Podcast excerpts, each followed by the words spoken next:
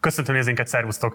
Ez itt hosszú idő után először újra a Partizán Politika, a Partizán politikusi politikai életút interjú sorozata. Ezúttal nem a stúdiónkból, hanem Szeged városába jelentkezünk be, onnan is a polgármester hivatalból, ugyanis nagyon hosszas agitálás után végül vállalta Szeged polgármestere Botka László, hogy interjút ad a műsorunknak. Ő következik most.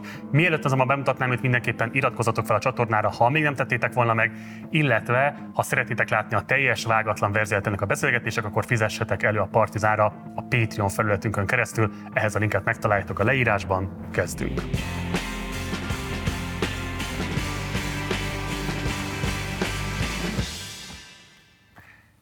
És akkor nagy szeretettel köszöntöm Botka Lászlót a műsorban. Szervusz, nagyon köszönöm, hogy meghívtál bennünket, illetve hogy elfogadtad az interjú kérelmünket.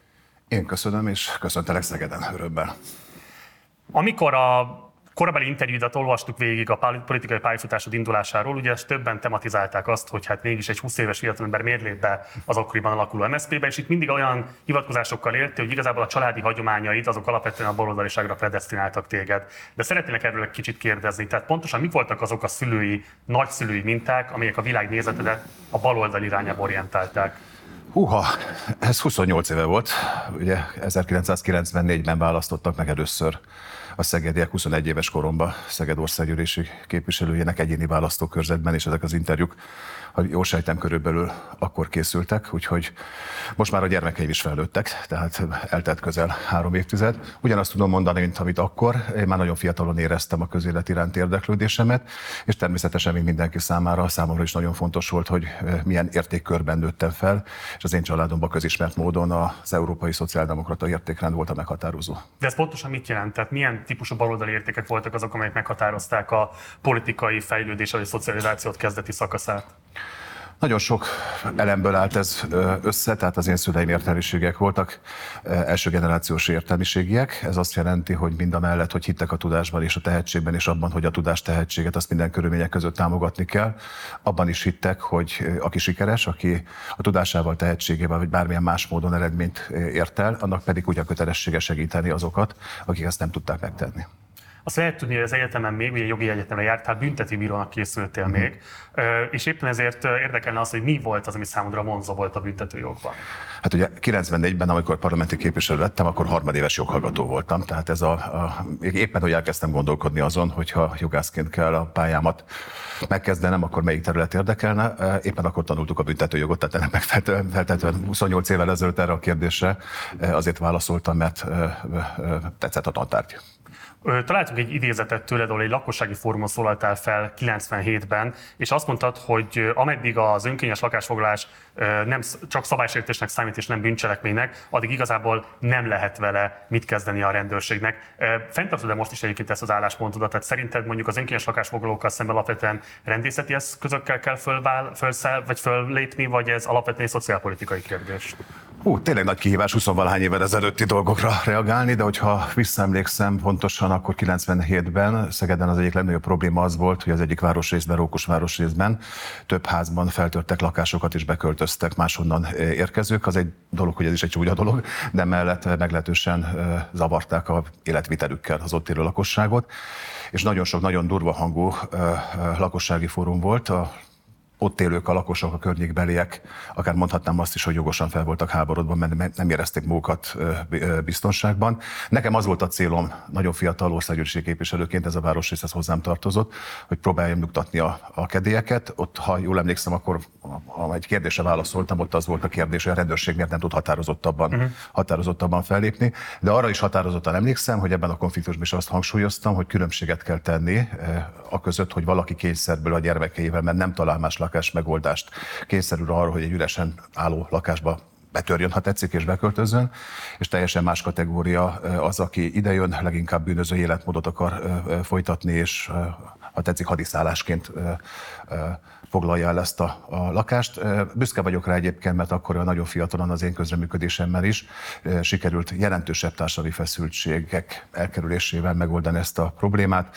Az akkor egyébként baloldali városvezetés segítségével azoknak a családoknak, ahol azért jogos volt az igény, hogy lakáshoz jussanak és tisztességes életmódot akartak folytatni, sikerült lakáshoz juttatni. Igen, igazából ez érdekel is a konkrét eset, mert az valóban már a múlt homályába vész, de konkrét elvere vannék kíváncsi, mert hogy ez egy nagyon fontos közpolitikai vita szerintem Magyarországon. Nevezetesen, hogy például azok az emberek, akik önkényes lakásfoglalásra vetemednek, feltétlenül mögött van valami fajta szociálpolitikai krízis, tehát valamire rámutat az állami diszfunkcionalitások körül, és hogy alapvetően ez nagyon kevésé tematizálódik a közéletben, sokkal inkább rendészeti kérdésként tematizálódik. Ugye legtöbbször a hajléktalansággal kapcsolatban is inkább, mint rendészeti kérdésről van szó, mondjuk ez inkább egy fővárosi diskurzus talán, de ettől függetlenül talán fontos Szegeden, és ezért kérdezelek téged, hogy te hogyan látod ezt a dilemmát, mennyiben rendészeti, mennyiben szociálpolitikai ügy az, hogy vannak ma is önkényes lakásfoglalók az országban? Én azt tapasztaltam, és azt tapasztalom most is, hogy nincs két egyforma élethelyzet. Tehát én úgy gondolom, hogy természetesen igaz az, hogy nagyon, hogy lakhatási válság van Magyarországon. Ez, ez egy ténykérdés, és a kormányzat nem foglalkozik vele, nem érzi, hogy feladata lenne ebben az ügyben a kormányzat. Radikálisabban rosszabbul kezeli a 2010 utáni kormányzat, mint a 2015-i? Még kevésbé foglalkozik vele. Hogyha ez radikális, akkor azt mondhatnám, hogy igen. De hogyha... akkor bocsáss meg, hogy a 2015-ieknek is van ebben felelősség. Természetesen, hogy van, igen. Természetesen, hogy van. De a mostani kormány az nem is tekinti saját problémájának ezt a kérdést. Ha beszélhetek a jelenről, és nem a 90-es évekről, akkor én nagyon büszke vagyok rá, hogy az elmúlt években Magyarországon egyedülálló módon mi beindítottunk egy önkormányzati szociális bérlakásprogramot, amihez semmiféle kormányzati állami támogatást nem kapunk. Ez azt jelenti, hogy az önkormányzat teljes egészében a saját egyre szűkülő forrásaiból bonyolítja ezt a programot, aminek keretében az elmúlt három-négy évben 700 rossz állapotban levő, önkormányzati tulajdonban levő lakást újítottunk fel teljes körülön, és adtuk pályázat útján olyan szegedi családoknak, akik saját erőből nem tudtak volna lakáshoz jutni, és ezt a programot tovább folytatjuk. Jelen pillanatban több mint két milliárd forintot fordítottunk, már még egyszer mondom, mindenféle állami kormányzati támogatást támogatás nélkül az országban egyedülállóan erre a programra, és több mint 700 szegedi családnak tudtunk lakást biztosítani. Ez ugye több ezer embert jelent, mert többnyire kisgyermekes családokról van szó. Éppen két hete adtam át újabb 20 lakást, és tervezünk még az év végéig egy másik 50-et is. Nagyon büszke vagyok rá, és azt gondolom, hogy ez mindenképpen egy példamutató dolog. Amikor 2017. januárjában a miniszterelnök erre járt, egyszer látogatott meg egyébként az elmúlt 12 évben, mert akkor ugye a Fidesz kommunikációkban fontos volt az úgynevezett modern városok program, és ennek keretében mind a 23 megyei jogóvárost felkereste. Mi, ha jól emlékszem, a 22-ek voltunk, tehát nem velünk ezt, ezt a folyamatot. Akkor én külön felhívtam erre a figyelmet, és kértem azt, hogy a kormány nyújtson támogatást az önkormányzatoknak, mert nagyon sok üresen álló rossz állapotban való lakás van. Erre hogy reagált Orbán Viktor? Nem, nem igazából reagált rá, és semmiféle kormányzati regisztrált azt, hogy ez egy probléma? Tehát, hogy ez egy szociális krízis, amire valamilyen típusú kormányzati válaszokat szükséges volna adni? Hogy még egyszer, hogy ezt megértette a miniszterelnök? Megértette a súlyosságát ennek a társadalmi krízisnek? Nem reagálta le ezen a megbeszélésen, és azóta se ez 2017. januárjában volt, semmilyen kormányzati intézkedés ezzel kapcsolatban nem történt, tehát a kérdés egyértelműen az a válasz, hogy nem. Még egy pillanatra büntetőjoggal kapcsolatos érdeklődésedre visszatérve, ugye itt van Szeged, a Szegedi Fegyház és Börtön, vagy közismert a csillag, és igazán érdekelne az, hogy Szegedi polgármesterként hogyan tekintesz a csillagra. Ugye ez egy rendkívül rossz hírű fegyintézet, amelyben kifejezetten nagyon kemény körülményekről számolnak be a különböző beszámolók. Te hogyan viszonyulsz ez az intézményhez? Nem vagyok napra kész belőle. Tehát ha most megkérdeznéd tőlem, hogy mikor jártam látogatóba utoljára a csillagbörtönbe, már mint a parancsnok meghívására, akkor, akkor nem tudnék rá válaszolni sok évvel ezelőtt. Ugye a város közepén áll egy nagyon régi épület, valóban itt őrzik a tényleges életfogytoglásoknak a többségét Magyarországon, tehát ebből a szempontból kemény börtön. A szakmai munkát nem tudom megítélni, gondolom, hogy a BB szakemberek szerint ez egy kiválóan működő intézmény. Napi, napi kapcsolat értelemszerűen a csillagbörtön lakói és a város között nincsen, hiszen ők be vannak oda zárva a és mastére. Akkor, és akik ott dolgoznak, tehát bármilyen módon ez az intézmény igazából milyen módon jelenik meg a város közéletében, vagy bármilyen módon egyébként a város életében? Hát semmilyen módon, mert hogy a betlakók azok nem tudnak kijönni, mert hogy éppen fegyházban és börtönben vannak. Legfeljebb abból a szempontból, amire rákérdeztél, hogy azért több százan dolgoznak a büntetés végrehajtásban Szegeden, arról kapunk híreket, hogy nagyon nehéz a dolgok, óriási a létszámhiány, nagyon le vannak terhelve, de hát ez a teljes közférára vonatkozik. A BIT-nek, vagyis a baloldali ifjúsági tömörülésnek volt az egyik üstököse, Újhely Istvánnal együtt, és engem nagyon érdekelne az, hogy ezt a formációt nagyon sok kritika érte a rendszerváltás utáni időszakban, amiatt, hogy hát ez gyakorlatilag egy ideológiamentes szerveződésnek volt tekintve, amely kizárólag arra volt jó, hogy különböző ifjú törökök ezen keresztül tudjanak egy gyorsító pályán politikai karriert építeni. Te mit gondolsz erről a kritikáról? De ezt azért szeretném pontosítani, tehát én nem a bitből indultam, és soha nem voltam a bitnek a vezetője. Tehát én 21 évesen 94-ben lettem parlamenti képviselő, akkor a szegedi Bidás csapatnak egy nagyon tehetséges, lelkes fiatalokból állt, és a nálam két éve fiatalabb Újhely István, aki akkor kezdte az egyetemet, lett a vezetője, akkor a választások után kimondták azt, hogy én vagyok a Szegedi Bit alapszervezet vagy szervezetnek a tiszteletbeli elnöke, hozzá 21 évesen tiszteletbeli elnöknek lenni, az már nagyon szép, majd az SNS második pontjába beleírták, hogy a tiszteletbeli elnöknek semmi hatásköre nincsen. Ezt csak ilyen poénként akarnám megjegyezni. Sokféle útja volt az elmúlt időszakban, az elmúlt évtizedekben, hogy valaki a politikába kerüljön. Ennek az egyik útja az volt, hogy minden politikai pártnak volt saját ifjúsági szervezete, amiben persze a tehetséges fiatalokat utána beemelte. David az igazán nem volt hivatalosan az MSZP ifjúsági szervezete, volt neki sajátja. Ez úgy volt, aki tényleg 30 éve ezelőtti dolgokról beszélünk, hogy kettő olyan nagyon független, az MSZP-től rettentően független baloldali ifjúsági szervezet volt a 90-es évek elején.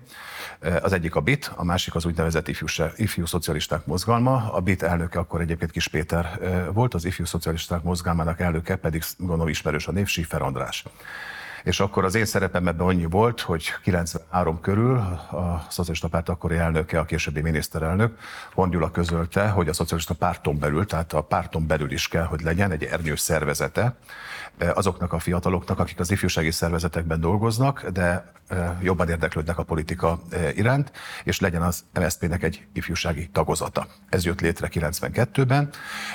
A két ifjúsági szervezet ezt azért meglehetősen nagy gyanúval szemlélte, hogy akkor akkor ez most egy harmadik valami lesz, uh-huh. és akkor mégis az MSZP-nek ki lesz a, a fontos, de megértették, hogy azért ebből a szempontból, főleg a 94-es választásokra készültünk már akkor, ez fontos, és az a nagy döntés született, hogy akkor legyen ennek a szervezetnek az elnöke, egy, az a 20 éves szegedi fiatal ember, aki egyikes sem kötődött, tehát én lettem így, 93-ban talán, a MSP megalakult, ugyanan alakult ifjúsági tagozatának az első elnöke, az alelnöke egyébként Sifer András volt. Másként kérdezem, ugye a 90-es évek az a szabadpiaci kapitalizmus bevezetésének az időszaka Magyarországon, és hát ahogyan most elmondtad, az alapján is földételezhető, hogy valamilyen módon, pláne a mai kor viszonyaihoz viszonyítva, nagyon aktív baloldali ifjúsági mozgalmi élet volt. Ti hogyan tekintettetek a kapitalizmusra akkor? Milyen típusú kritikátok volt vele? Hogyan gondolkoztatok kifejezetten arról, ami Magyarországon lezajlott 89-90-től kezdődően? Az én kiinduló pontom az volt, hogy miután a demokratikus baloldal és eh, hogy a rendszerváltás után a szocialista párt tette a legtöbbet eh, a azért, hogy Magyarországon rendszerváltás legyen, az én felfogásom szerint. És hát kicsit és, kérlek, ez nem egyértelmű szerintem hogy, a nézőinknek sem. Hát az, hogy azért, hogy a reform szocialistáknak, a reformköröknek és a Szeged rettentően erős volt, főleg a Szegedi értelmiség körében, akik akarták a rendszerváltást, akik 89. októberében megszüntették az MSZNP-t és létrehozták az MSZP-t, ők nekik nagyon fontos szerepük volt abban, hogy ez egy békés átmenet legyen, és ők az elejétől kezdve Hornyula vezetésével egy európai Magyarország mellett érveltek, és természetesen mellett, hogy egy piacgazdaság gazdaságot kell kialakítani. Tehát visszatérve az alapkérdésedre, az én kiinduló pontom akkor az volt, és azon a nagyon sok baloldali érzelmű fiatalnak ott a rendszerváltás forgatágában, hogy miután a magyar szociáldemokráciának ilyen jelentős szerepe volt a békés rendszerváltásban és az európai csatlakozás integráció megindításában, ennek megfelelően nekünk van a legtöbb jogunk, vagy ha tetszik, kötelességünk kapitalizmus kritikát megfogalmazni akkor úgy, sokszor úgy fogalmaztam már legelőször talán 95-ben a Bokros csomagnál, de utána nagyon sokszor a 2002-es kormányzás után is, hogy nagyon nem hiteles az, hogyha egy szocialista pártról, egy baloldali pártról azt látják, hogy nem csak tudomásul veszi a kapitalizmust, hanem, hanem, hanem még szereti is. Tehát, hogy úgy belesimul, és, és úgy érzi, hogy nem kell foglalkozni azzal, hogy egy kapitalista társadalom természetesen újra termeli az igazságtalanságokat. Én azt gondolom, hogy ez volt a 90-es évek elején az én kiinduló pontom, és amire kérdeztél, az is igaz azt tapasztaltam 91-től, 92-től, főleg 93-tól, hogy az akkori velem együtt 20 éves fiatal értelmiségi egyetemista körkörben egyre népszerűbbé vált az a szocialista párt, amit a 90-es első választásokon azt hiszem, hogy 7%-ot ért el, tehát lényében leírták, utána 94-ben megnyerte a választásokat. De miért vált szerinted népszerűbbé? Egyszerűen ez az Antal kormánynak a ö, tehetetlensége miatt jött létre szükségszerűen, vagy szerinted ebben játszott bármilyen szerepet akkori antikapitalista, nem tudom, agitáció, vagy bármilyen típusú kapitalizmus kritika, ami megjelent esetleg a szélesebb nyilvánosság előtt is. Én ilyesmire nem emlékszem, ezért kérdezek téged, hogy te mégis ott voltál a terepen, hogyan tapasztaltad ezt? Is is. Tehát mind a kettő elem, amit említettek, természetesen benne volt, és természetesen benne volt az is, hogy a rendszerváltás éveiben, 89-90-ben egy nagyon komoly illúzió élt a magyar társadalom döntő többségében, hogy jön a rendszerváltás, jön a többpártrendszer, jön a demokrácia, és akkor egy csapásra az ausztriai életszínvonal fog beköszönteni Magyarországra. Ezt pont a reformkörök nem táplálták? Adott esetben nincs ebben felelőssége az MSZNP és technokrácián? Na most már amiről kérdezel, akkor már tényleg akkor nem 21 éves voltam, nem 16. Tehát igazából tehát én ebben nem vettem részt 89-90-ben, tehát én pont 16 éves voltam 89-ben, tehát erre nem tudok ö, ö, válaszolni, de az egészen biztos, hogy ténykérdés, hogy a rendszerváltás utáni években egy nagyon ö, jelentős csalódottság volt a magyar lakosságban, mert élt egy megalapozatlan illúzió, hogy a rendszerváltás után azonnal az ausztriai életszínvonal is a bérek, fizetések, Igen. jövedelmek is be fognak jönni. Ezt nem, nem én mondtam, találtam ki, ezt nagyon sokan és sokszor leírták, leírták már. Természetesen... Ez politikai hiba volt? Hm? Ez politikai hiba volt? Én nem akarok ítélkezni olyan korszak fölött, amiben én gyermek voltam, és nem voltam aktív részese. Nehezen tudok elképzelni egy olyan rendszerváltást, ahol bárki, aki rendszerváltást akar, azzal áll a nép elé, hogy, de ugye tudod, hogy, hogy ha ez azt jelenti, hogy ha minden jól megy, akkor majd 30 év múlva jobban érsz. Tehát nem igazából tudom, hogy mit tehettek volna másképpen azok, akár baloldali, akár liberális, akár pedig konzervatív demokraták, akik egyébként ideológiai különbségük ellenére azért közösen harcolták ki a békés rendszerváltást, hogy, hogy, hogy mit tudtak volna másképpen kommunikálni. Biztos, hogy van, volt valamekkora felelősségük abban, hogy ez a, ez a fokozott és megalapozatlan illúzió a magyar társadalom jelentős részében jelen volt. Arról már többet tudnék nyilatkozni, hogy a baloldali, konzervatív és liberális demokratáknak a rákövetkező két évtizedben mekkora felelősségük volt, mondjuk 90-től 2010-ig abban, hogy a magyar nép egy jelentős része eh, nem érezte, eh, hogy pontosan kívánok fogalmazni, alapvetően létszükségletnek eh, a jogállamiságot és a, a, a demokráciát, de gondolom, hogy erről még fogunk beszélni a következőben. Beszéljük akkor most, ugye, és egy kicsit akkor átkötni kell, ugye 90-ben részt vettél a brit munkáspártnak az őszi konferenciáján, ahol Tony Blair, eh, akkor ugye nem miniszterelnök, Igen. hanem még csak eh, árnyék miniszterelnök, úgy fogalmazott, hogy nem temetni kell a szocializmus, hanem azt kell megvizsgálni, hogy hogyan lehet a modern korra alkalmazni. Nekem az a kérdésem, hogy te itt találkoztál feltehetően először ezzel a Blair Giddensi harmadik utas elgondolással, ami aztán 2004-től Gyurcsány Ferenc kormányának az egyik meghatározó ö, szociálpolitikai, vagy hát egyáltalán társadalompolitikai vezéreszméje lett. Te ekkor, a 90-es években hogyan vélekedtél erről a Blairi megfontolásról? Nekem újszerű volt, tehát ami mindig, mindig a 22 éves vagyok, tehát amiről beszélünk, mert ez 95 őszén volt a, a munkáspártnak, ez a Blackpool éves konferenciája. Ugye már elkezdtek készülni a választásokra, ahol elsőkről győzelmet aratott ugye az új munkáspárt és a Blairi program. Akkor lenyűgöző volt, hogy két hetet tartott ez a, ez a konferencia, ez a pártkongresszus, hogyha a, a, a tetszik, Tony Blairrel is személyesen is tudtam találkozni és beszélgetni. Nekem egy rettentően újszerű élmény volt. Akkor egyébként abban a szakaszban a, a munkáspárt teljes átalakítása volt a, a, Blairi politikának egy nagyon fontos eleme. Hogy a munkáspárt alapszabálya az alapján a párt lényegében egy részvénytársaságként működött. Ez azt jelenti, hogy a munkáspárt létrehozásában közreműködő szakszervezeteknek ilyen százalékos szavazati arányuk volt a, a kongresszuson, tehát mint, mint a felemeltek volna egy kis táblát, hogy vasas szakszervezet, vagy bányász szakszervezet vagyok 22 százalékkal, és akkor éppen a Blairéknek a legfontosabb törekvése az volt, amit sikeresen át is vittek, hogy ez már ez a múlt századi valami, ez már így egészen biztos, hogy nem fog tudni működni. Óriási érték a, a munkáspárt a számára, a szakszereti mozgalom, a munkavállaló jogok, de, de mindenképpen, ha bővíteni akarják a társadalmi bázist, akkor ebből a múlt századi struktúrából ki kell törni.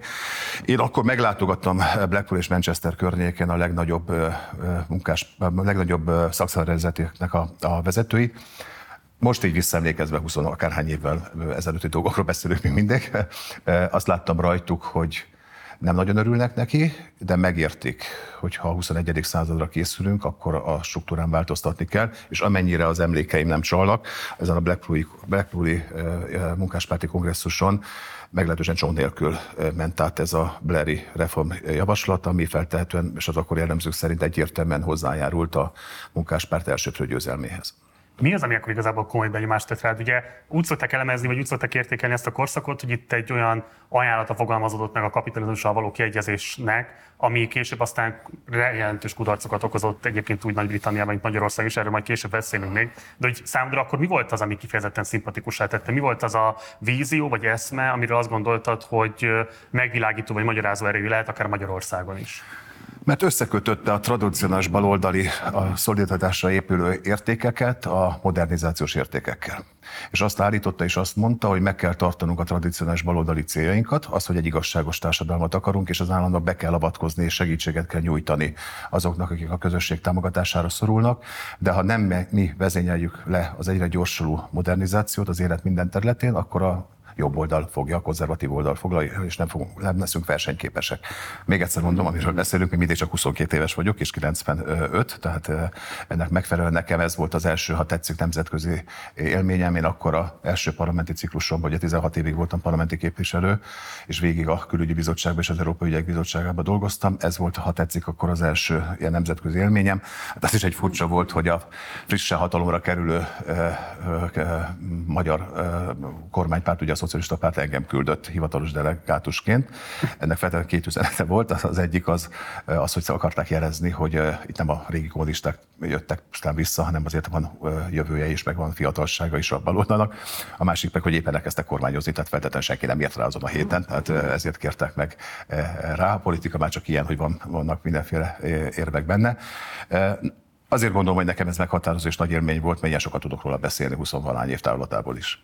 90-95-ben lelkesítően hatott rád ez az egész találkozás. 2011-ben ugyanakkor a 168 órának adott interjútban nagyon kritikusan fogalmaztál erről az egész eszméről, hadd idézelek hosszabban, úgy fogalmaztál, a 90-es és 2000-es évek harmadik utas szociáldemokráciája, aminek Magyarországon Gyurcsány Ferenc miniszterelnök volt az ászlóvivője, túlságosan sokat várt az esélyegyenlőség eszméjétől. A Tony Blair és Gordon Brown brit miniszterelnökök nevével filmjelzett harmadik utas új munkáspárt és követői feladták a vagyonegyenlőséget és az esélyegyenlőséget tették meg kizárólagos alapelvé.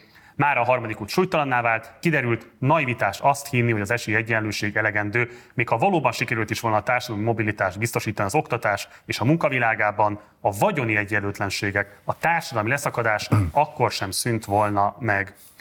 Hogyan jutottál igazából erre a felismerésre, és mik voltak ennek a legfontosabb stációi? A két idézet között mennyi időt telt el? 13-14 Ez, ez, tehát amiről beszéltem 95-ben, ott Blackpoolban, Tony Blair-től én azt hallottam, egy olyan programot, amiben teli volt reménnyel, és ami arra épült, hogy megtartjuk az cölöpöket, hogy hogy Gyulát idézzel, megtartjuk az alapvető értékeinket, de hozzá kapcsoljuk a modernizációt is. Aztán eltelt több mint egy évtized, azért tisztázzuk, Tony Blair egy évtizedig tökéletesen működött. Ugye megnyert minden választást. Tehát úgy nézett ki, hogy működött a, működött a modell, csak ugye minden választási győzelem után egyre inkább tűntek el az eredeti baloldali értékek, és egyre jobban azt érezte, ha már maradunk a brit társadalomnál, a brit társadalom egy jelentős része, hogy a, a baloldal, a munkáspárt elengedte a, a kezét, és túlságosan megszerette a kapitalizmust, és már igazából csak a modernizáció érdekli, és a modernizációban már csak azokat látja, akik sikeresek egy társadalomban, és nem igazából foglalkozik azokkal, akik önhibájukon kívül nem lettek sikeresek, és nem lettek gazdagok. Tehát én azt gondolom, hogy a két egymás között 15 év telt el a két nyilatkozat között nincsen ellentét, mert én egy jövőbeni reményt láttam 95-ben, és egy sokáig jól működött, de aztán mégiscsak megbukott és kudarcba fulladt kísérletet értékeltem utána a 15 évvel későbbi nyilatkozatomban. Ja, nem is a, egy esetleges következetlenség akartam igazából itt rávilágítani, csak kíváncsi vagyok ennek a fordulatnak az okaira. Ugye Margaret Thatcher volt az, aki azt mondta, hogy Tony Blair tekinti a legfontosabb politikai vívmányának azzal, hogy ezzel a harmadik utas politikájával igazából ő maga is a kapitalizmus legitimációját építette a brit társadalmon belül, és éppen ezért érdekel engem, hogy ha jól értem, akkor azt mondod, hogy az esélyegyenlőség egyenlőség irányába való elmozdulás, a vagyoni egyenlőtlenségek csökkentése helyett ez volt az alapvető kudarc, ami miatt ez az egész törés benned is bekövetkezett? Nézd, hát nézd, a 2006 és 10 között mi volt a Gyurcsány Ferenc és a szocialista kormányzat egyik legfontosabb üzenete? Értsétek meg magyarok, többet fogyasztotok, mint amit megtermeltek. Ez volt az egyik legfontosabb üzenet. Nem tudom, mi volt ezzel a cél, tehát hogy meggyőzzük Pista bácsit és Marinénit, akinek a génjeibe benne van, hogy az elmúlt ezer évben minden hatalom kifosztotta, hogy ezt vegye tudomásul, vagy pedig valami más szándék vezérje bennünket, de hát ez ugye minden csak nem baloldali program. és igazából ezt hallgattuk éveken keresztül, és ehhez ugye kormányzati intézkedések is társultak, főleg amikor a gazdasági válság 2008-9-ben kitört, akkor ugye az történt, hogy a 13. havi nyugdíj elvétele, a 13. havi fizetés elvétel is, hogy ne soroljam fel, a széles néptömegeket érintő megszorító intézkedéseket vezetett be a, a, a, a magát szocialistának vagy baloldalonnak nevező kormány. Ezen kár vitatkozni, mert tényszerűen így történt, és emellett megnyomatta ezt a szöveget, megállás nélkül egyre keményebben és egyre durvábban hogy vegyétek tudomásul magyarok, hogy az nem megy, hogy többet fogyasztotok, mint amennyit megtermeltek, már pedig nem a magyar lakosság többsége fogyaszt többet, mint amennyit megtermelt, hanem csak egy pici részére vonatkozik ez értelem, értelem szerűen. Tehát erre is, jól emlékszem, többször elmondtam, hogy azért nem szabad elfelejteni, hogyha a jövő kitörési pontjait keressük, hogy azért 2010-ben az első két harmadot Orbán Viktor nem tombolán nyerte. És ráadásul... Mert az ott volt bármelyik is, amelyiket tombolán nyerte volna? Ezt úgy értem, hogy nem tombolán nyerte, hogy akkor még 2010-ben azt a kétharmadot a rendszerváltás után létrehozott konszenzusos, ha tetszik, demokratikus választási rendszerben érte el. Tehát én úgy gondolom, hogy ebből teljesen világos és egyértelmű, hogy a magyar lakosság és a magyar választópolgárok döntő többségének elege volt abból, ami 2010-ben történt. Tehát nem szabad azt hinni, és a mostani választás is azt mutatta, hogy majd akkor szép lassan el fogják ezt felejteni. Tehát nagyon határozottan és nagyon egyértelműen le akarták váltani azt a kormányt a magyar választópolgárok. És hát Orbánik ugye abban a szempontból ügyesen csinálták, hogy aztán igazából mondták el, hogy milyen rendszert akarnak építeni, más alternatívát meg nem láttak a magyar választópolgárok, mint hogyha ezek már nem kellene, mert tényleg elég volt belőlük, ráadásul a végére kiderült, hogy még kormányozni is nagyon tudnak, akkor innentől kezdve a Fideszre kell szavazni. Fogunk még erről beszélgetni. Menjünk vissza 94-be, ugye országgyűlési mandátumot szerzel, és te voltál a legfiatalabb országgyűlési képviselő, emiatt te lettél a korjegyző is. Megvan egy felvétele nekünk az, ahogyan elmondod az eskütés, hogy a teljes parlament után mondja ezt, úgyhogy most nézzük meg ezt a felvételt. Az egyes bejátszott, kérem. Képviselőtársamat, hogy olvassa az eskü szövegét.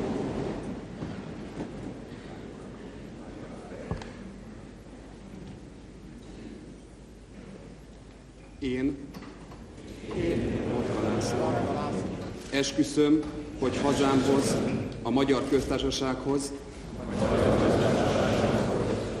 annak népéhez hű leszek az alkotmányt és az alkotmányos jogszabályokat megtartom.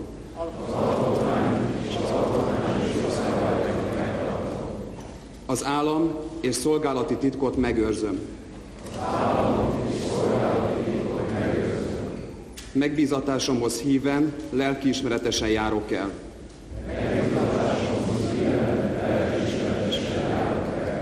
És minden igyekezetemmel azon leszek, hogy a magyar köztársaság fejlődését előmozdítsam.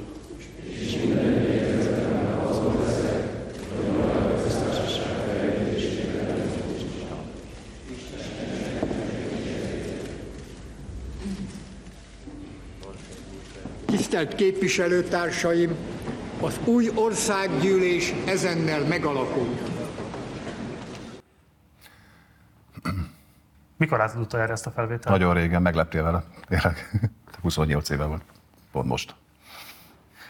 Picit beszélgessünk erről az első ciklusról. Nyilván nem tudunk enciklopédikus alapossággal elmélyedni benne, de például két nagyon fontos törvény is fűződik a nevedhez, vagy között volt hozzá. Ugye az egyik a bányatörvény, erre most kevésbé beszélgetnék veled. Ugyanakkor a médiatörvény szerintem ez egy izgalmas kérdés. És volt a Kurírban egy 97-es cikk, ami azt mondta, hogy kereskedelmi televíziók ügyében betegedő egyik cég érdekében is erőteljesen lobbiztál volna. Meg lehet tudni ennyi évtávlatában, hogy melyik volt ez a kereskedelmi cég? Halvány igazán nincsen, nem emlékszem rá, őszintén mondom. A bányászati törvényre emlékszem, ott egy törvénymódosítást nyújtottam be, ennek egyetlen logikája van. Magyar szénhidrogén bányászat, kőolaj és földgázgán bányászat, ez most ugye a napjainkban még izgalmasabb, ha jól emlékszem, két harmada itt van Szeged mellett, tehát ennek megfelelően nekünk érdekünkbe állt, hogy olyan jogszabályi környezet legyen, hogy minél tovább lehessen folytatni a kitermelést, tehát ez egy szakmai törvényjavaslat volt. A média törvényben én, hogy mondjam, 20 éves képviselőként meglehetősen kisfiú voltam abban, hogy bármilyen fontos szerepem lett volna, úgyhogy nem emlékszem, hogy ez nem, ezt nem én nyilatkoztam, gondolom, hogy valaki írta rólam, ugye? A kurírban írták róla, igen. Ja, hát akkor, akkor tessék megkérdezni a kurírt, hogy mire gondolt. Hát ha megtaláljuk meg a szerzőt, akkor mindenképpen tenni neki. 95-ben nyilatkoztál így az új Magyarországnak. Én személy szerint sokkal jobban érzem magam március 12-e óta, mint korábban. Végre elindultunk valamerre. Emlékszel, hogy mi történt 95. március 12-e? Ez a bokros csomag volt. E, igen. E, akkor őszintén hittem abban, hogy Magyarország ahhoz, hogy valódi gazdasági fejlődés legyen, és ebből részesüljenek a magyar emberek döntő többsége, ahhoz rendbe kell tenni a, a gazdaságot nem mentegetni akarom magamat olyan sok év, vagy évtized, évtized után, de arra határozottan emlékszem, hogy több eleme nem tetszett a bokros csomagnak. Azt viszont akkor elhittem, és azóta se cáfolta senki olyan meghatározó közgazdász, akinek a szavára én adnék, hogy, hogy szükség volt akkor 95 márciusában egy kigazításra. A bokros csomag sok tucatnyi pontból elt. Én arra emlékszem, hogy akkor még több napig heti, héten keresztül tartó nagyon komoly viták voltak a hatalmas létszámú MSZP frakcióban. Nem emlékszem olyan képviselőre, akinek minden pontja tetszett volna. Arra is hatát emlékszem, hogy nekem se tetszett több, főleg a lakosság térítő, megszorító intézkedés, de őszintén hittem benne, hogy hosszú távon gazdasági fejlődő pályára állítja Magyarországot, és ha jól emlékszem, ez be is következett ugye a következő időszakban. Tehát volt egyfajta pozitív hatása a bokros csomagnak, és ezt azóta senki nem mondja kétségbe. Beszéljünk mindjárt erről kicsit, nézzük meg, hogy pontosan hogyan jelentették be a bokros csomagot akkoriban, 95. március 12-én. A kettest kérem. A kormány gazdasági csomagja plusz terheket jelent a lakosságnak, mondta a miniszterelnök, aki kijelentette, nem volt más választás. Egyetlen egy kérdésbe sem merült fel több választási lehetőség. Egyetlen választásunk van, mégpedig az, hogy úrá leszünk, kezeljük ezt a helyzetet, vagy pedig nem tudjuk megállítani a kedvezőtlen folyamatokat. A kormány gazdasági csomagjának hatásait azonnal már holnaptól érezni fogjuk. Az első intézkedés az, hogy március 13-i hatállyal a kormány a forintot a valutakasárral szemben 9%-kal leértékeli. A kormány korlátozni kívánja a belföldi keresletet, mert különben elszabadul az infláció. Ezért szigorítják, ahol tehetik a bérkiáramlást. Akkoriban nyilatkoztál az új Magyarországnak, a felelősség azt követeli, hogy minden módszert bevessünk a csődhelyzet leküzdés érdekében, és most is úgy fogalmaztál, hogy bár nem értettél egyet mondjuk ennek a társadalom politikai vonatkozásaival, mégis azt gondolod, hogy ez egyedüli lehetőség volt arra, hogy kezelni lehessen az ország pénzügyi gazdasági helyzetét. Ma is azt gondolod, hogy arányosan terhelte a lakosságra azokat a terheket, amelyek kialakultak a 89-90-es rendszerváltás következtében? Bevallom őszintén, hogy mindenre számítottam, csak arra nem, hogy 27 évvel ezelőtti dolgokról fogunk beszélni. Még egyszer hangsúlyozom, 22 éves voltam. Tehát ezt tessék azért minden szempontból figyelembe venni, és egy éve voltam parlamenti képviselő, tehát Horn hogy úgy mondjam, nem velem egyeztette le a bokros csomag részleteit teljes egészében. Még egyszer annyit tudok mondani, hogy ez teljesen más helyzet volt, óriási gazdasági baj bajban volt Magyarország, elmaradt a rendszerváltás utáni gazdasági növekedés, nem volt vonzó befektetési helyszín Magyarország a külföldi tőkének, aki munkáját tudott volna teremteni. Csomagban csak egy dolgot tudok mondani, meg kell nézni a gazdaság fejlődést. Az egyértelmű, hogy a bokros csomag után 96-ban, 97-ben, 98-ban megfordultak a gazdasági folyamatok Magyarországon. Engem alapvetően igazából tényleg csak a politikai reflexió érdekel, mert szerintem ez egy fontos kérdés abban a szempontból, hogy nyilvánvalóan a szocialista párt életében az egy nagyon komoly töréspont volt, amikor alapvetően egy ilyen típusú gazdasági korrekciós csomagot jelent be és visz végig, miközben ugye nyilvánvalóan 90-ben azért is választották meg a választópolgárok elsőprő többséggel, ugye az a, az a kormány többség több mint 50%-ot kapott listán, mert hogy nyilvánvalóan reménykedtek abban, hogy az a típusú szociális igazságosság, amit 89-95 inkább lehetett érezni, azt a típusú állami felelősségvállalás vagy védelmet, amit lehetett remélni, hogy azt majd gyakorolni fogja ez a kormányzat, és felteszem abban, hogy most 2022-ben hát az MSZP majdnem non-existensnek számít, és az elmúlt 12 évben igazából a te egyedüli miniszterelnök jelölti kampányot leszámítva egyszer sem volt baloldali politikára kísérlet sem erre az országban a pártpolitika szintjén. Szóval az valamilyen módon azért kötődik ahhoz, hogy 95-ben ott a bokros csomag kapcsán feltehetően széles milliók érezhették azt, hogy az a párt, amely szocialistának nevezi saját magát, megvezeti őket. Én nem arra vagyok kíváncsi neked, ebben milyen felelősséged van. Igen, csak érdekel az, hogy például a politikai közösségeden belül erről milyen reflexiók születtek, utólagosan elemeztétek-e valaha is azt, hogy mondjuk milyen típusú következményei voltak, hosszantartó következményei annak, hogy 95-ben, ha még szükséges is volt, de mégiscsak megléptétek ezt a lépést. Én egy percig nem gondolom, hogy az MSZP mostani helyzete visszavezethető a 27 évvel ezelőtti bokros csomagra. Okay. Sőt, azt se gondolom, hogy 98-ban, amikor egy hajszálral elveszítettük a választásokat, akkor a bokros csomagját vesztettük volna e, e, el. Akkor ott ugye a kétfordulós választási rendszer volt, és az utolsó pillanatban megállapodott Orbán Torgyánnal, és a kis gazdák visszaléptek egy halom helyen, és mindenki meglepetésére néhány mandátumban megnyerték a parlamenti választásokat, és utána 2002-ben pedig újra mi nyertünk, meg 2006-ban is nyertünk. Tehát az az ős, én nem tekintem ősbűnnek a bokros csomagot, mert a 95-ös helyzet, gazdasági helyzet, társadalmi helyzet Magyarországon nem összehasonlítható, nem hogy a mostanival nem összehasonlítható, de a 2002-essel, meg 2006-ossal sem hasonlítható össze. Én nem emlékszem, hogy bármiféle más baloldalibb alternatívája akkor lett volna a bokros csomagnak. Arra emlékszem, hogy 30-40 jelentősebb pontból állt egyébként ez az intézkedés csomag, hogy, hogy nem emlékszem, olyan akkori MSZP-s vagy baloldali képviselő belértve engem is, aki mindegyik elégedett lett volna, tehát mindenkinek volt valamelyik pontjával ö, ö, baja, de egy dologban biztosak voltunk, hogy valamit csinálni kell, mert a gazdasági csőd és válság felé megy Magyarország. Óriási volt a munkanélküliség, akkor a reálbérek iszonyatos mértékben csökkentek, tehát logikus volt az, hogy vonzóvá kell tenni. Egyrészt a gazdasági növekedést be kell indítani, másrészt meg vonzóvá kell tenni Magyarországot a külföldi tőkebefektetések felé, és ezt tényszerűen hozta a bokros csomag, mert utána 96-ban, 97-ben, 98-ban, sőt a 2000-es évek elején is ez a gazdasági fejlődés, ez, ez, ez beindult. Tehát semmilyen körülmények között nem vezetném vissza a magyar progresszió, a magyar baloldal jelenlegi problémáit a 95-ös március 12-i bokros. Oké. Okay. 2002-ben választottak meg polgármesternek, és ugye ez egy négy éves Fideszes regnálás után történt ami egyébként bizonyos szempontból ilyen példaszerű abból az értelemben, hogy hogyan tudták ledolgozni a saját előnyüket a városon belül, milyen belső frakcióharcok, akkoriban is ugye már a pártvezetés jött le, hogy valamilyen módon rendet tegyen a város élén, meg egyáltalán a jelölése a polgármesternek is egy külön históriát uh, megérdemelne. De hogy ugye 2002-ben veszállt a várost, és ugye egyik fontos mozzanata volt a megválasztás utáni időszaknak, ugye egy kvázi helyi médiaháború robbant ki rögtön. Ebből szeretnék röviden idézni, ugye ennek az egésznek a szegedi televízió volt az origója, és az volt egy olyan pont, amikor igazából te megtagadtad a nyilatkozattételt a csatorna felé, és akkor Barta László média diktatúra építésével vádolt meg téged. Na most 2002-2003 óta eltelt időszakban még egyébként a veled szemben adott esetben méltányos, és én értem a Fidesztől független kritikusok is fölfölvetik azt, hogy adott esetben nagyon koncentrált média struktúra működik Szegeden, és hogy neked ebben van megkülönböztetett felelősséged. Éppen ezért szeretném azt kérdezni tőled, hogy a te megítélésed szerint az a kritika, ami mondjuk adott esetben a te médiapolitikádat vádolja, az miben téved, mit különbözteti meg a te médiapolitikádat mondjuk a NER médiapolitikájától? Akkor kezdjük az elején, tehát hogy négy évig kormányozta a, Fidesz Szegedet 98 és 2002 között, és teljesen egyetértek a helyzet értékeléssel, hát a, a országban is közismerten kudarcos városvezetés volt. És mit műveltek abzatt a négy év alatt? Azt, amit a Fidesz azóta is gyakran művelt, és akkor néhány helyen azért már lemodellezett. Korábban volt egy önkormányzati tulajdonú városi televízió, amire rettentően büszkék voltunk, mert az első helyi televízió volt Magyarországon, még a 80-as években jött létre, és egy igazából jól működő műhely volt, értéket teremtő műhely volt.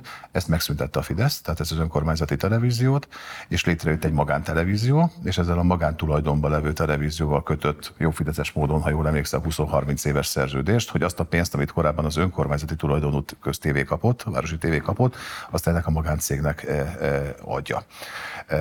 És én ugye ezt a megállapodást rúgtam fel, és hoztuk létre újja az önkormányzati tulajdonú televíziót. De akkor tehát, a... ha, tehát, hogyha úgy kérdezed, akkor a legfontosabb különbség az, hogy én nem alapítottam magántulajdonú médiát, amit közpénzből finanszíroznék. A Fidesz pedig ezt csinálta. Tehát gyökeresen eltér az én médiapolitikám a Fideszétől. A Fidesz mit csinált, ezzel foglalt el a magyar média, most vitatkozhatunk, vagy 80 vagy 90 százalékát, beleértve az összes megyei napilapot, a 120 éves Dél-Magyarországot is, ami szintén a megyei napilapok közül azért egy nagyon magas színvonal volt. Kvázi magántulajdonba adta, de hát tudjuk, hogy közpénzből finanszírozzák, hiszen a bevételek jelentős része az állami és állami tulajdonú cégek reklámköltségéből áll. A legalapvetőbb különbség, hogy én ezt nem csináltam, Szegeden továbbra is az önkormányzati média köztulajdonban van, tehát önkormányzati cég működteti. De akkor ezt a határozottan tagadott, hogy az önkormányzathoz kötődő, az önkormányzat által finanszírozott, közfinanszírozott médiumoknál nem érvényesül semmilyen típusú politikai befolyásolás, pláne mondjuk a te adott esetben vett kézi vezérlésed?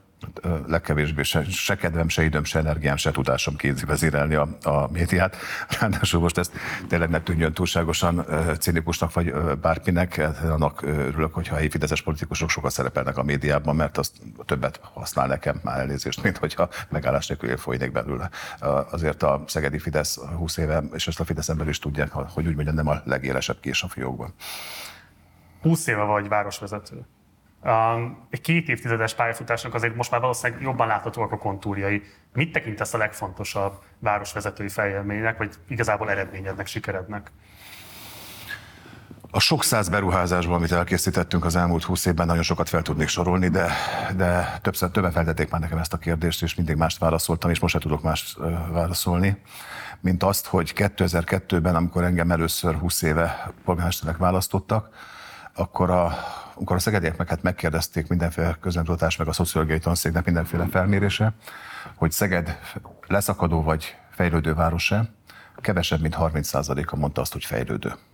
A rendszerváltás az nagyon megszilálta Szeged városát, nem csak azért, mert a korábbi állami tulajdonú nagy üzemek, ipari létesítmények tönkrementek, és brutálisan nagy volt a munkanélküliség, hanem nem szabad elfelejteni, hogy közel egy évtizedig háború dúlt néhány tíz kilométerre innen a határ másik oldalán, és ez nem tette, nem tette vonzóvá külföldi tőkebefektetők számára Szegedet. Tehát úgy vettem át a város irányítását kereke 20 évvel ezelőtt, hogy egy, egy pessimista hangulat volt Szeged városában már hosszú ideje, és a város lakók jelentős része, döntő része vesztesének tartotta a, a rendszerváltásnak, vagy a rendszerváltást követő évtizednek Szeged városát.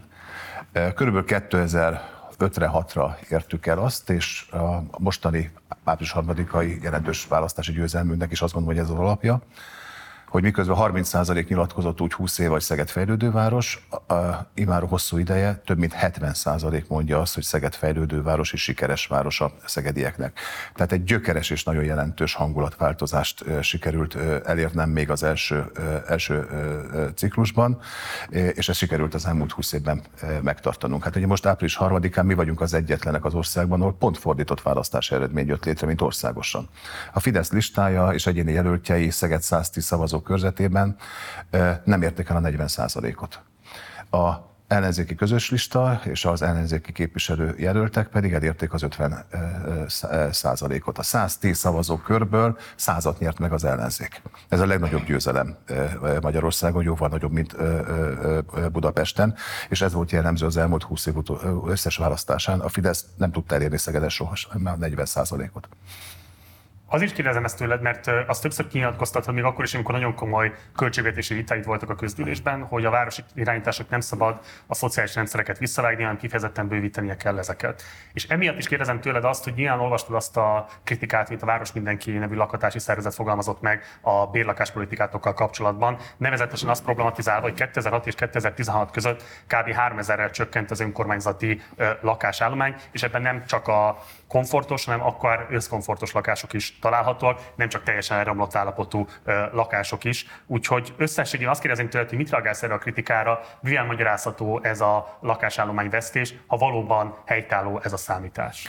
Többféle önkormányzati lakás létezik, és jó van, hogyha valaki szakmainak tűnő kritikát fogalmaz meg, akkor mondjuk ezt is kifejteni a közvélemény előtt, mert ezeket nem igazából hallottam ezekben a kritikákban. Az önkormányzati lakásállomány egy jelentős része az, az a, azok a lakások, amik korábban a rendszerváltás előtt úgynevezett tanácsi lakások voltak, ezek állami tulajdonú lakások voltak a tanácsok kezelésében, és ami sokkal fontosabb, határozatlan idejű szerződéssel kapták a bérlők, határozatlan idejűre. Ez, ez értékesíthető vagy elcserélhető volt, ez a bérleti eh, jog a mostani törvények szerint is egyébként eh, az, és örökölhető is. Eh, tehát ez egy holt vagyon az önkormányzat számára. Tehát aki megkapta 80 valahányba, annak az unokája simán benne él most is, és ami még keményebb, lehet, hogy a nagymama a Kárász utcai 100 négyzetméteres tanácsi lakást azt a szociális bérleti díjjal kapta meg, és a törvény azt is tiltja, hogy ez felül legyen vizsgálva. Tehát ez egy holt vagyon, ezt a, ezt a lakásállományt én nem tudtam hasznosítani arra, hogy odaadjam azoknak, akiknek nem tudnak lakáshoz jutni, mert ebben folyamatosan ott volt a bérlő, vagy a bértő jogutódja, vagy örököse.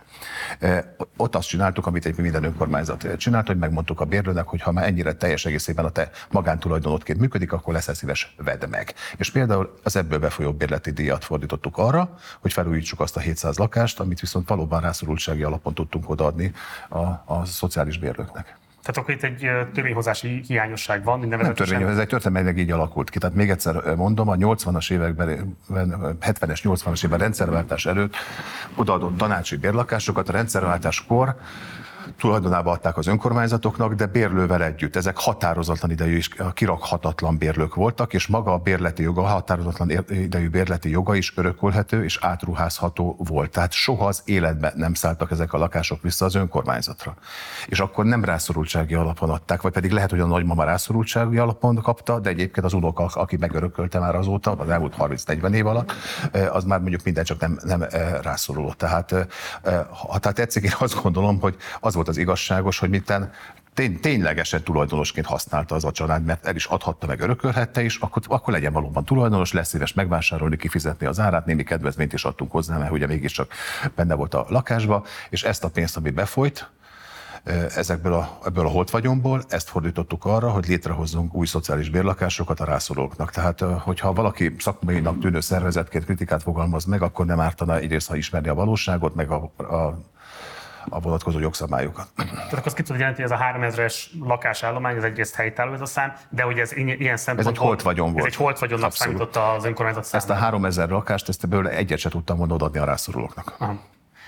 Ugyanakkor ez átvezet egy fontos kérdésre. Ugye a rendszerváltás után valóban egyébként a lakástörvénynek köszönhetően brutális mennyiségben vesztette el a lakásvagyonát a települési önkormányzatok, gyakorlatilag mindegyike. Budapesten részben ez is egyébként, hát ugye részben az albérletpiac irányába lökte el az embereket, amit nagyon kevesen tudnak megfizetni, azokat a lakhatási kívánalmak vagy kínálatokat, amik mondjuk a belvárosban teszik lehetővé azt, hogy az emberek lakhatásra rendelkezzenek, nagyon sokan kiszorultak a belvárosból. Hosszan lehetne erről beszélni. Összességében azt kérdezem tőled, hogy a 20 éves éves településvezetői munkásságot során. Merült fel annak a gondolata, hogy más települési önkormányzati polgármesterekkel adott esetben lobbizzatok a mindenkori kormányzatnál annak érdekében, hogy valamilyen módon kezelje már azt, hogy nektek érdemi mozgásteretek legyen abban, hogy vagy bérlakásokat létek képesek létrehozni, vagy a meglévő lakásállományt tudjátok felújítani, vagy bármilyen módon kezeljétek azt, hogy legyen lakásállományotok, legyen lakásgazdálkodásra lehetőségetek. Természetesen, hogy említettem, hogy 2017-ben ez volt az egyik legfontosabb kérdés, kérésem ebben az irodában a, a miniszterelnökhöz,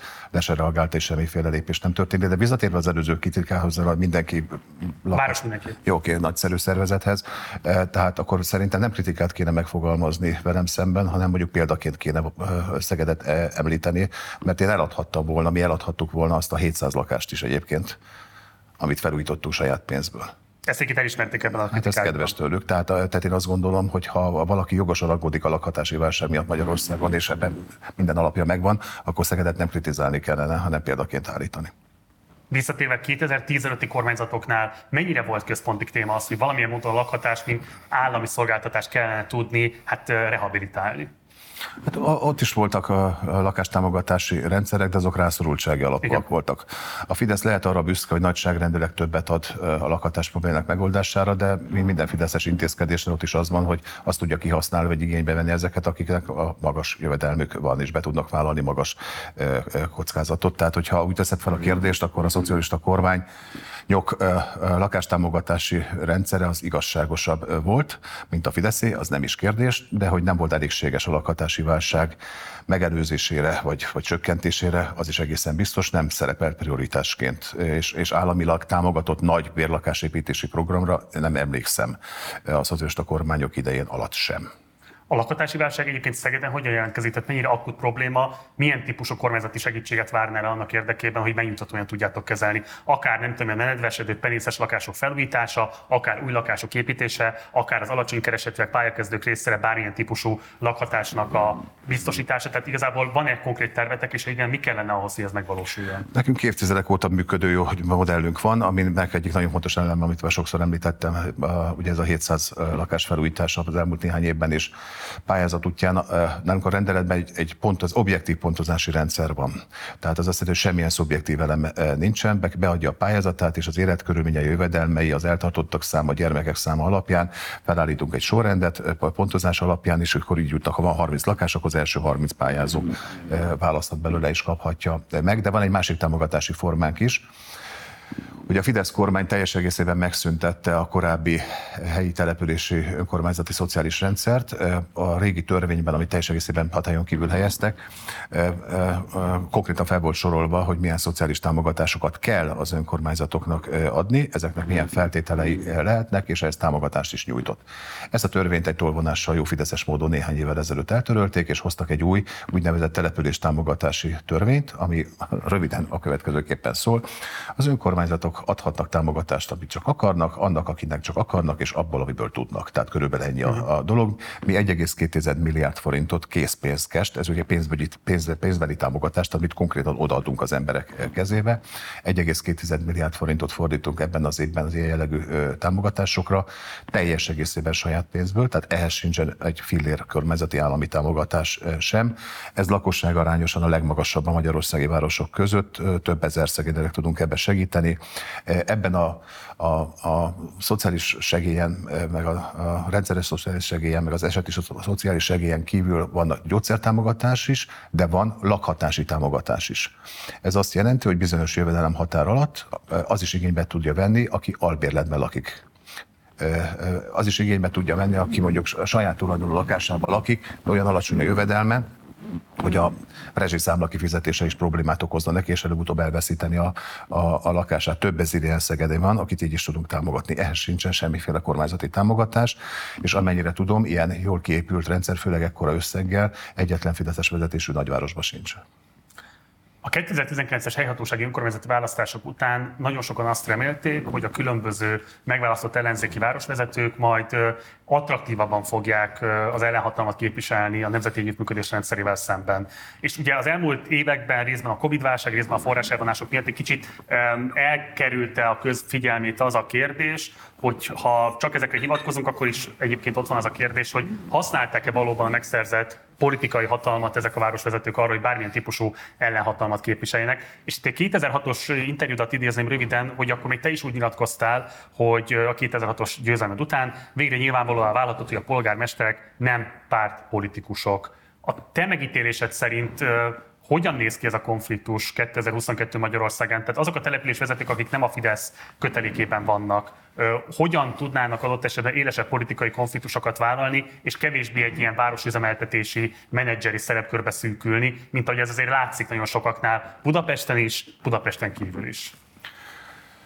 Egy polgármester politikus és elmondtam nagyon sokszor az új polgármester kollégáknak is a 19-es választások után én főleg a 10 nem, nem Fideszes megyei városi polgármestere koncentráltam, tehát a 19-es őszi választások után négyszer is összeültünk, egyszer itt Szegeden, tehát a Budapesten, a Dunai városban, és még azt hiszem, még egy pesti találkozó volt, utána valóban néhány hónap múlva jött a Covid, és semmiféle találkozót rendezvényt nem lehetett tartani. De ha már 19 őszi önkormányzati választásról beszélünk, én akkor is próbáltam elmondani, de hát ugye nagyon nagy győzelmi hangulat volt érthető módon, hiszen az ellenzék rettentően ki volt éhezve a győzelemre, mert utoljára 2006 tavaszán győztünk, már 2006 őszén is az önkormányzati választásokon hatalmasat bukott a, a, a demokratikus baloldali oldal, utána meg minden választásokat sikerült elveszíteni. Én akkor is elmondtam, hogy óriási dolog az, hogy az ellenzék megszerezte Budapestet, óriási dolog, hogy a 23 megyei jogú városból 10-ben nem Fideszes a, a, a polgármester, de azért ne essünk már túlzásba, hogy azt gondoljuk, hogy megnyerte az ellenzék a 19. októberi választásokat. Hát tessék már rátenni a 106 egyéni választókörzet térképére az, hogy hol kinyert, mind a 19 sima pártlistás megyei önkormányzati listás választást, mind a 19 megyében magasan a Fidesz nyerte. Tehát, hogyha ha megnéztük, meg megnéztem, tehát hogyha ráraktam ezt a 19 őszi önkormányzati választási eredményt, amit az ellenzék, azóta, nagy része azóta már úgy emlékszik, hogy megnyertünk a 106 egyéni választókörzet térképére, hát akkor sajnos nem sokkal jobb eredmény jött ki, mint amit kaptunk, vagy kapott az ellenzék most április, április harmadikán. De én is azt, én személy szerint is rettentően boldog voltam. Ugye a 23 megyei városi polgármester közül 2010-ben én voltam az egyetlen nem Fideszes. Tehát úgy nézett ki a megyei városok szövetsége, hogy volt 22 Fideszes polgármester, meg én. Tehát a 19-es választási északi beszéd, éjszakán tartott beszédemben elmondtam, hogy én személyesen is örülök, mert nagyon nem szerettem egyedül lenni. Tehát nagyon jó, hogy az embernek társai is vannak, és ezért is próbáltam más rangidősként élére állni ennek az együttműködésnek. Ezt és az örömödet az elmúlt három év visszaigazolta? Részben igen, de nem tudom azt állítani, hogy nem vagyok sok szempontból csalódott, és, és nagyon jól rátapintottál a lényegre. Tehát amikor én azonnal kezdeményeztem a választások után, rangidősként, ha tetszik, hogy üljünk le, mi tizen, akik nem Fideszes megyei jóvárosi polgármesterek vagyunk, több nagyon fontos dolog közül az egyik legfontosabb, amit hangsúlyozni akartam, hogy, ha te, hogy természetesen eh, továbbra is tartom ezt a 2006-os eh, nyilatkozatomat, hogy a polgármesterség elsősorban nem pártpolitikai eh, feladat, mert egy polgármester akkor működik jól, hogyha a városában pártállástól függetlenül mindenki otthon érzi magát. Ez azt jelenti, hogy direkt pártpolitikát nem szabad folytatni, mert minden polgár, egy polgármesternek ugyanolyan fontos kell, hogy legyen. Az viszont főleg egy nagyváros esetén, mert kisebb település esetében nem biztos, de egy nagyváros esetében rettentően fontos, fontos, hogy a nép tudja, hogy az az ember, mint a polgármestere, milyen értékrendet képvisel. Tehát azt gondolni, hogy egyébként én nem, nem hogy politikai, de értékrendi dolgokban sem nyilvánítok véleményt, az nem lehet sikeres szerintem egy, egy, egy, egy nagyvárosba. De ez jelent akkor egy többség egy 19 óta? Én ezt próbáltam nekik elmagyarázni, összesen négy találkozónk volt, mert utána a 2020 márciusában. Tehát amiről beszélek, az 19 október és 20 március, amikor ugye megkaptuk a nyakunkba a Covid-ot, tehát abban a néhány hónapban tartottuk ezt a négy találkozót akkor én úgy érzékeltem, hogy a többsége megértette, aztán természetesen anélkül, hogy neveket akarnék mondani, néhányaknál láttam olyan nyilatkozatokat, amiknél ráálltak erre a trekre, amitől én óva tettem ezeket a polgármestereket. szerepfelfogásra? Igen, és azért azt kell, hogy mondjam, hogy az április harmadikai választási eredmény az az, hogy a, a vidéki városok közül Szeged mellett egyedül Pécset tudtunk ugye egy választókörzet, a parlamenti egyéni körzetet elhozni és hogy hol buktunk és mekkorát, az azért visszaigazolta azt, amit én próbáltam elmagyarázni a polgármester kollégáknak. Péter Fiatila, Pécsi polgármester végig azt a modellt folytatha tetszik, amit én is képviseltem. Nagyon sokat és rendszeresen egyeztettünk, tehát ő mind a mellett, hogy összetartva a csapatot, bár ott is voltak persze konfliktusok, de mégis csak összetartva a csapatot, és egy sikeres városvezetési modellt próbált felépíteni, amellett nem pártpolitikai alapon, mert ő aztán még soha nem volt még pártak sem, hogy pártvezető, de értékrendi alapon egyértelművé tette, hogy egyébként ő hova tartozik. Volt a polgármester kollega, aki meg arról lamentált, meg nyilatkozott az elmúlt időszakban, hogy jóba kell lenni a kormánypárttal, a polgármesternek tartózkodnia kell, hogy bármiféle kritikát megfogalmazzon. Nem a mi hát dolgunk, hogy... El... Nem volt, aki ezzel... Majd nem mondjak neveket, mert nem akarok személyeskedni, nem csak őről van szó. Itt nem hiszem, hogy ez, ez, nem hiszem, hogy ez árulás, nem hiszem, hogy hogy, hogy ebben mögött bármiféle rossz indulat lenne. Azt hiszem, hogy kapott olyan üzenetet a Fidesztől, hogy ha csendbe maradsz, akkor majd kapsz pénzt, és akkor nem bántunk. Sejted, vagy konkrétan tudod? Nem róla? Hát, velem, hogy úgy kérdezed, velem nem próbálkoztak meg. Velem, velem aztán tudják, hogy semmi esélyük nincs. ilyesmiről, vagy csak van, feltételezésekről van, tudsz? Van van. Mint ahogy arról is mindenki tud ebben az országban, hogy minden egyes falusi polgármesterhez, ugye községben óriásit nyert a Fidesz, oda ment és ugyanaz az egyenszöveg ment. Ha nincs 70%-ot, minimum 70%-os részvétel április harmadikán a választásokon, és nem kap a Fidesz legalább 70%-ot, akkor két dolog fog történni. Egy fillért nem fog kapni a a településed, és nem tudsz úgy bölcsödét építeni, vagy felújítani a főteret, vagy a játszóteret, mert kb. ennyi mozgástere van mondjuk egy öt éves polgármesteri ciklusban a polgármesternek, és elindítunk el valakit a következő polgármester választásokon. Ezt is konkrétan tudjuk, nem én mondtam, mert hát több községi polgármester is elmondta. Neked? Neked? Hát meg a sajtóban is olvastuk, tehát azért nem csináljuk. Egy-kettő lehet csak olvasni, azt, hogy ez tömeges lett volna, ez bizonyíték, akkor eddig még senki nem támasztott alá. Az, akkor... Vélelmezni lehet, csak kérdezem, hogy ha te azt mondod, hogy te konkrétan... Jó, én két kérdésre tudok válaszolni. Az egyik az, hogy több, hogy mondtál nekem ezt több falusi polgármester. Igen, mondta. Hogy jóval több mondta, mint az a néhány, aki valóban a névvel együtt a sajtóban ezt felvállalta? Igen, jóval többen mondta. Jogosan feltételezem egyébként, hogy ez általános volt? Igen, jogosan feltételezem. Ne csináljuk már azt, hogy egyébként ezt nem tudnánk. Egyébként meg a Fidesz kvázi nyíltan csinálta. Tehát nagyon sok esetben ez nem úgy volt, hogy bement a polgármesteri irodájára, magukra csukták az ajtót és a fülébe sukta. Hát konkrétan elmondta falugyűlésen. Hát, eh, tehát ez, ez azon egy nyílt Visszatérve a nagyvárosi nagyvárosi polgármesterekre, tehát én azt gondolom, hogy ebben még továbbra is van potencia. Én a 19-es őszi választásokon is elmondtam, hogy ez egy lehetőség az ellenzék számára, hogy azért Budapesten egy óriási dolog, és a a 10 megyei városban ugye nem Fideszes hatalom van, hogy egyfajta alternatív képét fel tudjuk ennek mutatni. Én továbbra is azt gondolom, hogy ennek még továbbra is van potenciál, és továbbra is van lehetőség. Nem tudok elvonatkoztatni attól, hogy milyen nehéz helyzetbe kerültek azok az újonnan megválasztott, ha tetszik, pályakezdő polgármester kollégák, akik polgármesterségük első két évében ezt a Covid-ot kapták a nyakukba. Nekem az a tapasztalatom, a személyes tapasztalatom az, és a politikatudomány is azt mondja, és nagyon sok más példa is van, hogy egy frissen megválasztott polgármesterről a működése első egy-két évében alakul ki egy olyan stabil kép a választópolgároknak a szemében, amin utána rettentően nehéz változtatni. Akár pozitív, akár negatív ez a kép. Úgyhogy én őszintén sajnálom és sajnáltam, és megértéssel fogadtam azokat a polgármester kollégákat, akik úgy kezdték ezt a hivatást, ezt a feladatot, sokan mindenféle politikai előélet nélkül, hogy ezt a soha nem tapasztalt kihívást kapták a nyakukba, amit a Covid jelentett. Ráadásul, ha tetszik, Orbánék még direkt szívottak is bennünket, mert bocsánat a kifejezésért. Hát talán emlékszünk rá, a Covid első hullámában történt, hogy volt valami hosszú hétvége, és péntek este 8 órakor jelentette a miniszterelnök, hogy szombat reggel 8 órától a polgármesterek felelőssége és feladata, hogy eldöntsék, hogy a településükön kell-e maszkot viselni, vagy nem kell maszkot viselni, és hogyha kell maszkot viselni, akkor melyik utcákban és közteleteken kell maszkot viselni. És ezt, ezt mondjuk bejelentették péntek 8 órakor, hogy ez hatályba lép másnap reggel 8 óra, hosszú, hosszú hétvégén, nem tudom milyen minden volt, hosszú hétvégén keresztül, és sorolhatnám még a példákat ebben a, a, a, a dologban. E, tehát csapdahelyzetek is voltak felállítva. De hogyha egy pillanatra leszámítjuk a Covid-ot, nyilván nehéz, de mégiscsak leszámítjuk a forráselvonást, leszámítjuk a politikai presszórát. És, mégis, és még mit? Ha, mondani, egy picit ezeket tegyük félre mégis. Okay. Szerinted az elmúlt három évben azért a településvezetőknek lett volna nagyobb mozgásterük, politikai munkát végezni, politikai ellenhatalmat képezni a ner szemben, és ha ez végül sem következett be, mi az oka ennek a típusú politikai bátortalanságnak? Leszámítva mondom még egyszer ezeket a nyilván nagyon fontos strukturális okokat, de mégis valószínűleg van itt valami más is, és én erre lennék kíváncsi. Nem hiszem, hogy az ellenzéki polgármesterek meg tudták volna nyerni az ellenzéknek a választásokat. Ha itt teszed fel a kérdést, akkor nem hiszem. Egyrészt nem, nem vagyunk annyian eh, a 106 választókörzetre eh, vetítve, másrészt meg nem így működik a, a, a, a, a, a világ. Főleg a nagyvárosokban eh, a lakosság azért mégiscsak van már 31 évi tapasztalata a szabad választásokról.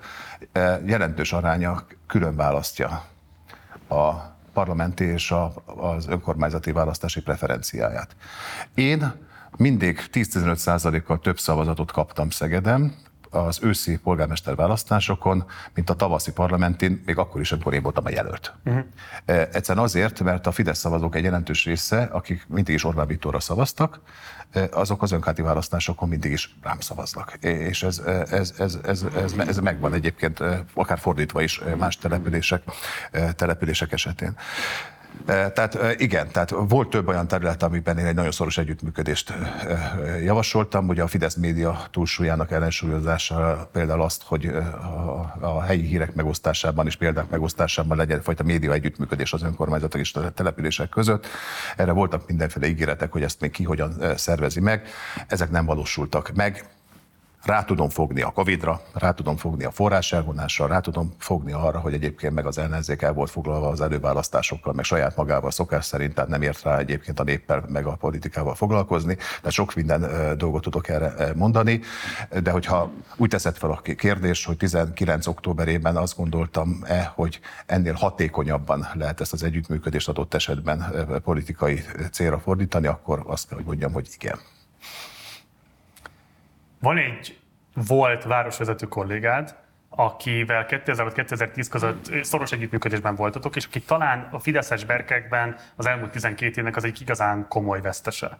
Ugye a Fidesz részben megszüntette azt a lehetőséget, hogy országgyűlési képviselő és településvezető is lehes egyszerre. Ő elesett ilyen szempontból Debrecen városától, és hát országgyűlési képviselőként igazából teljesen marginalizálódott, Kósolajosról beszélek. De 2006 és 2010 között valami olyasmi történt kettőtök között, hogy ugye a két ellentétes tábor részéről mégiscsak egy szorosabbnak tűnő együttműködésben voltatok, és próbálkoztatok valamilyen típusú együttműködést fölmutatni az országos politikában is. Közös törvény javaslataitok is voltak. Utólag visszanézve, hogy értékeled ezt a négy éves együttműködést Kósa Lajossal, és főként mit gondolsz az ő 2010 utáni politikai pályafutásáról? Ez nem Kósa és Botka együttműködése volt. Ugye a Megyei Városok Szövetségét említettem, ez egy rettentően jól működő szakmai szervezet volt. A, a, a bizottságok voltak, munkacsoportok voltak, folyamatos egyeztetések voltak a 23 megyei város között. Ennek a munkájában ugye 2002-ben csatlakoztam, akkor még csak 23, 22 megyei város volt, ugye ért csatlakozott később 23-ként, most pedig ugye Esztergom meg Baja fog egy új törvényjavaslatnak megfelelően. Akkor 2002-ben a 22-ből 16 baloldali szocialista polgármester volt, és 6 fideszes. Akkor Torlán László volt egyébként az elnöke ennek a szervezetnek, és Kósa Lajos volt az alelnöke. 2006-os választásokon, önkáti választásokon, ahol ugye a Fidesz győzött, és a, a, a, az akkor kormányzó baloldal veszített, pont megfordult az arány, tehát 16 Fideszes polgármester lett, és 6 baloldali. Akkor Kósa Lajos lett az elnöke ennek a szervezetnek, és én lettem az úgynevezett társelnöke, és ez a szervezet nagyon jól működött. A polgármester szinten ez úgy működött, hogy, hogy évente kétszer, fél évente egy hosszú hétvégét, akár családostól lentöltöttünk egymás városában, és nagyon komoly szakmai egyeztetés folyt, pártpolitikai hovatartozástól függetlenül. Megosztottuk egymással a tapasztalatokat, és, és tettük javaslatokat arra vonatkozóan, hogy, hogy milyen, ha éppen valami új törvény szerepelt a parlament asztalán, hogy azt hogyan kéne módosítani, vagy egy régi törvényt módosítani. És igen, egy halom közös törvényjavaslatot nyújtottunk be, mint az MJVS elnöke és társelnöke Kósa Lajossal, mind a, együtt írtuk alá. Ez, ez normálisan működött, teljesen normálisan működött, és az emberi része is teljesen normálisan működött. Nem állítom, hogy Gyurcsány ennek annyira örült, de hát ezek a törvényjavaslatok, amit mondjuk egy Kósa meg Botka írta a parlamentbe, azok általában ilyen 99%-a átmentek, és én azt gondolom, hogy vállalható, mint egyik, már nem emlékszem pontosan, hogy hagyomány volt, ezek voltak költségvetési törvénytől kezdve szakmai törvény javaslatokon keresztül minden. Ami miatt én rettentően szomorú vagyok, hogy 2010 után ez teljes mértékben megváltozott. Egyrészt ugye az a hülye helyzet alakult ki, hogy volt 22 fizetes meg én, e, tehát ez mondjuk azért egy elég aránytalan e, történet, de, de utána 19 után, e, amikor azért már, már 13-10 volt az arány, tehát a mostani aránya a Városok Szövetségében, most is világosan látszik, hogy amikor bejelent a kormány valami önkormányzati elvonást, vagy valami feladat, intézmény, iskola, kórházak, mindennek az elvételét ugye az elmúlt időszakban. A jelenlegi MJBS elnök Szita Károly, vagy akármelyiket is mondhatnám, az MJBS nevében, tehát a megyei városok, a nagyvárosok nevébe kiáll, és lelkesen üdvözli a kormányzat ezen dolgait. Ők, akik egyébként hosszú ideje működő polgármesterként, kőkeményen kiálltak az önkormányzatiság települési autonómia mellett. Úgyhogy ennek megfelelően én nagyon nem érzem jól magam ebben a közegben, és igazából azon csodálkozom, hogy hogy tudnak 180 fokos fordulatot venni olyan polgármester kollégák, akik hozzám hasonlóan évtizedek óta hivatalban, eh, eh, hivatalban vannak. Eh, feltetten kétszer pályán működnek, meg hát ugye úgy működnek a kormányzati elvonások, hogy az elvileg mindenkit érint. Ugye többen kérdezik tőlem, hogy miért tartok attól, hogy a kormányzat tovább szűkíti az önkormányzatok forrásait, hiszen akkor, akkor ez érinti a Fideszes vezetésű városokat is. Csak az a kormány gyakorlattá tette azt, hogy december 29-én éjjel 11 órakor megjelenik egy magyar közlöny, ahol fel vannak sorolva a Fideszes vezetésű nagyvárosok, és oda van írva, hogy melyik 3, 4, 5, 6, 8 milliárd forintot kap mindenféle megkötés nélkül. Ellenzéki városok értelemszerűen ebben nincsenek beleírva. Tehát nagyon sokat romlott ebből a szempontból a, a szakmai és az emberi együttműködés.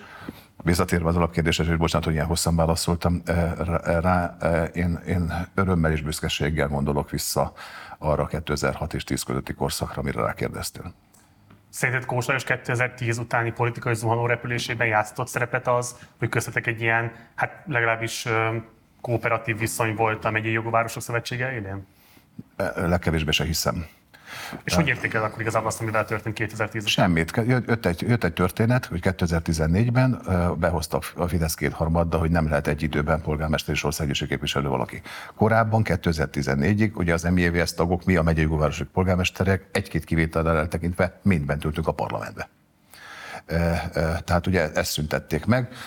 Mint ahogy nekem is, úgy feltételezem, hogy Kósa Lajosnak is volt egy döntési helyzet, hogy melyiket választja. Én egy dologra tudok válaszolni, több vezető fizetes politikusról hallottam, meg tapasztaltam azt, hogy meglepődtek, hogy én Szegedet választom. Tehát a Fideszben az volt az általános, hogy az ilyen szituáció elé állított személyek, mint például Kósa Lajos, a parlamenti képviselőséget választották, én, és meglepődtek őszintén, hogy a polgármesterséget választottam. Ha leszámítjuk azt, hogy egy településvezető együttműködés volt két polgármester között, az egy nyilvánvalóan ellentétes politikai tábornak a polgármesterei ja, persze. voltatok. Hatalmasat vitatkoztunk akkor is. Épp ezért érdekel engem, hogy mik voltak a legfontosabb politikai motiváció igazából ennek az együttmozgásnak, és mik voltak a legfontosabb politikai törésvonalai ennek a ti együttműködéseteknek? Nem szabad ezt túl gondolni. Tehát ugye, amik a közös javaslatok voltak, az az, ami mind a 23 polgármester, akár szoci volt, akár Fideszes egyetértett. Ezek szakmai dolgok voltak, nem politikai dolgok, szakmai dolgok. A közös törvényjavaslatok jelentős, az építési törvényt érintette, oktatási törvényt érintette, az óvodákat érintette, és volt néhány költségvetési törvényt érintő dolog. Tehát ezek mind-mind szakmai, technikai jellegű, a technikainál azért fontosabb, tehát szakmai városüzemeltetési vagy fontosabb ágazatot érintő dolgok voltak, teljes ideológiai és politikai mentességtől emberileg tudtunk kommunikálni egymással, de azt jelenti, hogy nem tudtunk rettettel jól összeveszni eh, eh, egyébként alapvető politikai kérdéseken. De ez, ez normális demokráciában így működik, és ez így működött, hát emlékszem, hogy ott ültem 94-től kezdve, így működött a 90-es évek eh, politikájában is. Az világos, de azért ez a nigé, az pont az a nigé volt, amikor például még Debrecen városa is ilyen szempontból erőteljesen terhelve volt ezzel, hogy a különböző önkormányzati cégeket jelentősen eladósították, a város magát jelentősen eladósították, és megpróbálták olyan típusú közpénzszivattyúként alkalmazni, ami finanszírozni tudta a Fidesznek a politikai tevékenységét országosan. Ugye ebben az időszakban esett az úgynevezett szociális népszavazás, amiben szintén volt Kósa Lajosnak meghatározó szerepe. Tehát ezért kérdezem azt tőled, hogy hát ezekben, ezek a típusú politikai vetélkedések, hogy miközben országgyűlésben is vagytok, településvezetők is vagytok, de közben egy önkormányzati szövetségen belül vagytok vezetők, azért itt nagyon súlyos konfliktus pontok alakulhattak ki, vagy nehéz elképzelni, hogy ezek ne alakulnának ki. De igen, természetszerűen. Jó, oké, de amikor ott voltunk évente kétszer, eh, két-három napig eh, összezárva, sokan vittük a feleségünket is, tehát egy családi része is volt a dolognak, hogy utána jó hangulatú vacsora legyen, épp amikor Lajosnál voltunk, akkor a Hortobágyi eh, csárdába, akkor szépen normálisan végigbeszéltük azt, hogy mivel tudunk egyetérteni, eh, eh, a kormányzatnak milyen szakmai elképzelése okoz egyébként a gyakorlatban problémát. Nagyon sok javaslatunkat be is fogadta a kormányzat, tehát nem is kellett odaig elmenni, hogy mi módosító javaslatot nyújtsunk be. De aztán utána a, a vacsoránál beszerettet, hogy el tudtuk egymást küldeni a francba, hogy milyen hülyeséget csinál. Tehát azt gondolom, hogy ez, ez volt a normális demokratikus működés. Ez szüntette meg a Fidesz, akár önkormányzati szinten is 2010 után. Használtatok ti ezt a helyzetet arra, hogy adott esetben üzeneteket juttassatok el a másik politikai táborhoz, vagy adott esetben ezek a politikai táboroknak a vezetői használtak-e titeket ilyen szempontból üzenetközvetítésre? Most szerinted Kósa Lajos használható, vagy én használható vagyok ilyen dolgokra? Biztos, hogy nem. Hát, hogyha, hogyha mi az, hogy politikai üzenet, tehát hmm. akkor elmondom, hogy szerintem mekkora hülyeséget csináltok, ő meg elmondja, hogy nincs mekkora hülyeséget csinálunk, ez most üzenet, vagy nem üzenet. Mi az, hogy üzenet? Hát arra gondolok, hogy nyilván 2006 és 2010 az egy nagyon dinamikus időszak volt. Az elején ugye abszolút dominálta a szocialista párt a magyar nyilvánosságot, utána pedig hatalmas beszakadás történik. Teljesen egyértelmű 2008 végétől kezdődően, hogy itt Fidesz győzelem jön, sőt egyre biztosabb az 2009-től kezdődően aztán, hogy ez akár még alkotmányozó többség is lehet majd. Tehát felteszem, hogy ezekben a dinamikákban benne lenni egy ilyen típusú együttműködésben azért az egy nagyon delikát helyzet. Adott esetben információkkal rendelkezhetsz a Fidesz felől, amelyekkel nem biztos, hogy a pártársaid rendelkeznek. Valamilyen módon a kormánynak lehet, hogy érdekében állna veled szorosabb kapcsolatot ápolni, hiszen közelebb vagy ilyen szempontból a tűzhöz. De engem csak érdekel, hogy ennek a dinamikáiról mi az, amit el lehet mondani, anélkül, hogy ezt a típusú politikai gentleman's agreementet megsérteni. Nem tudok többet mondani, amit az előbb is mondtam, akkor még legalább szóbáltuk egymást és beszélgettünk. Uh-huh. És számomra ez a normális. Nem az egy normális demokráciában. És ez az önkormányzat együttműködés, meg tényleg az önkormányzatokról szólt. Ha nagy politikáról beszéltünk, akkor annak azért nagy részt az egymás cukkolása és ugratása volt a, a, a, a célja. Tehát nem hiszem, hogy Orbának vagy Gyurcsánynak rajtunk keresztül kellett egymásnak üzengetni, és ez nem is történt meg. Szerinted Kósa a saját választása volt, hogy a párt döntötte, hogy el kell Kérdezd meg tőle.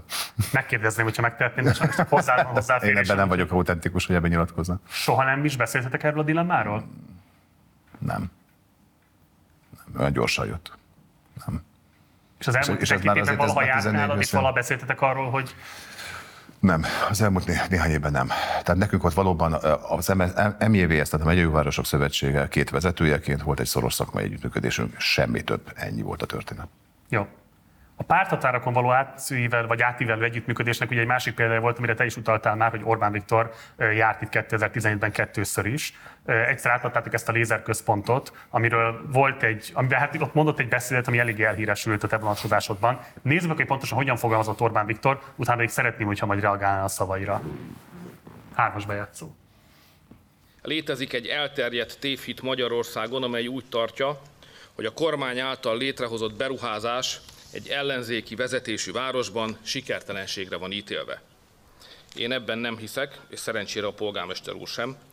Ez a beruházás is alaposan rácáfolt erre a gondolkodásra, megmutatta, hogy bár léteznek, és létezni is fognak nézetkülönbségek, hiszen a demokráciában ez a természetes, de a jövő Magyarországáért, a magyar emberek jövőjéért végzett munkában igenis egyet lehet értenünk.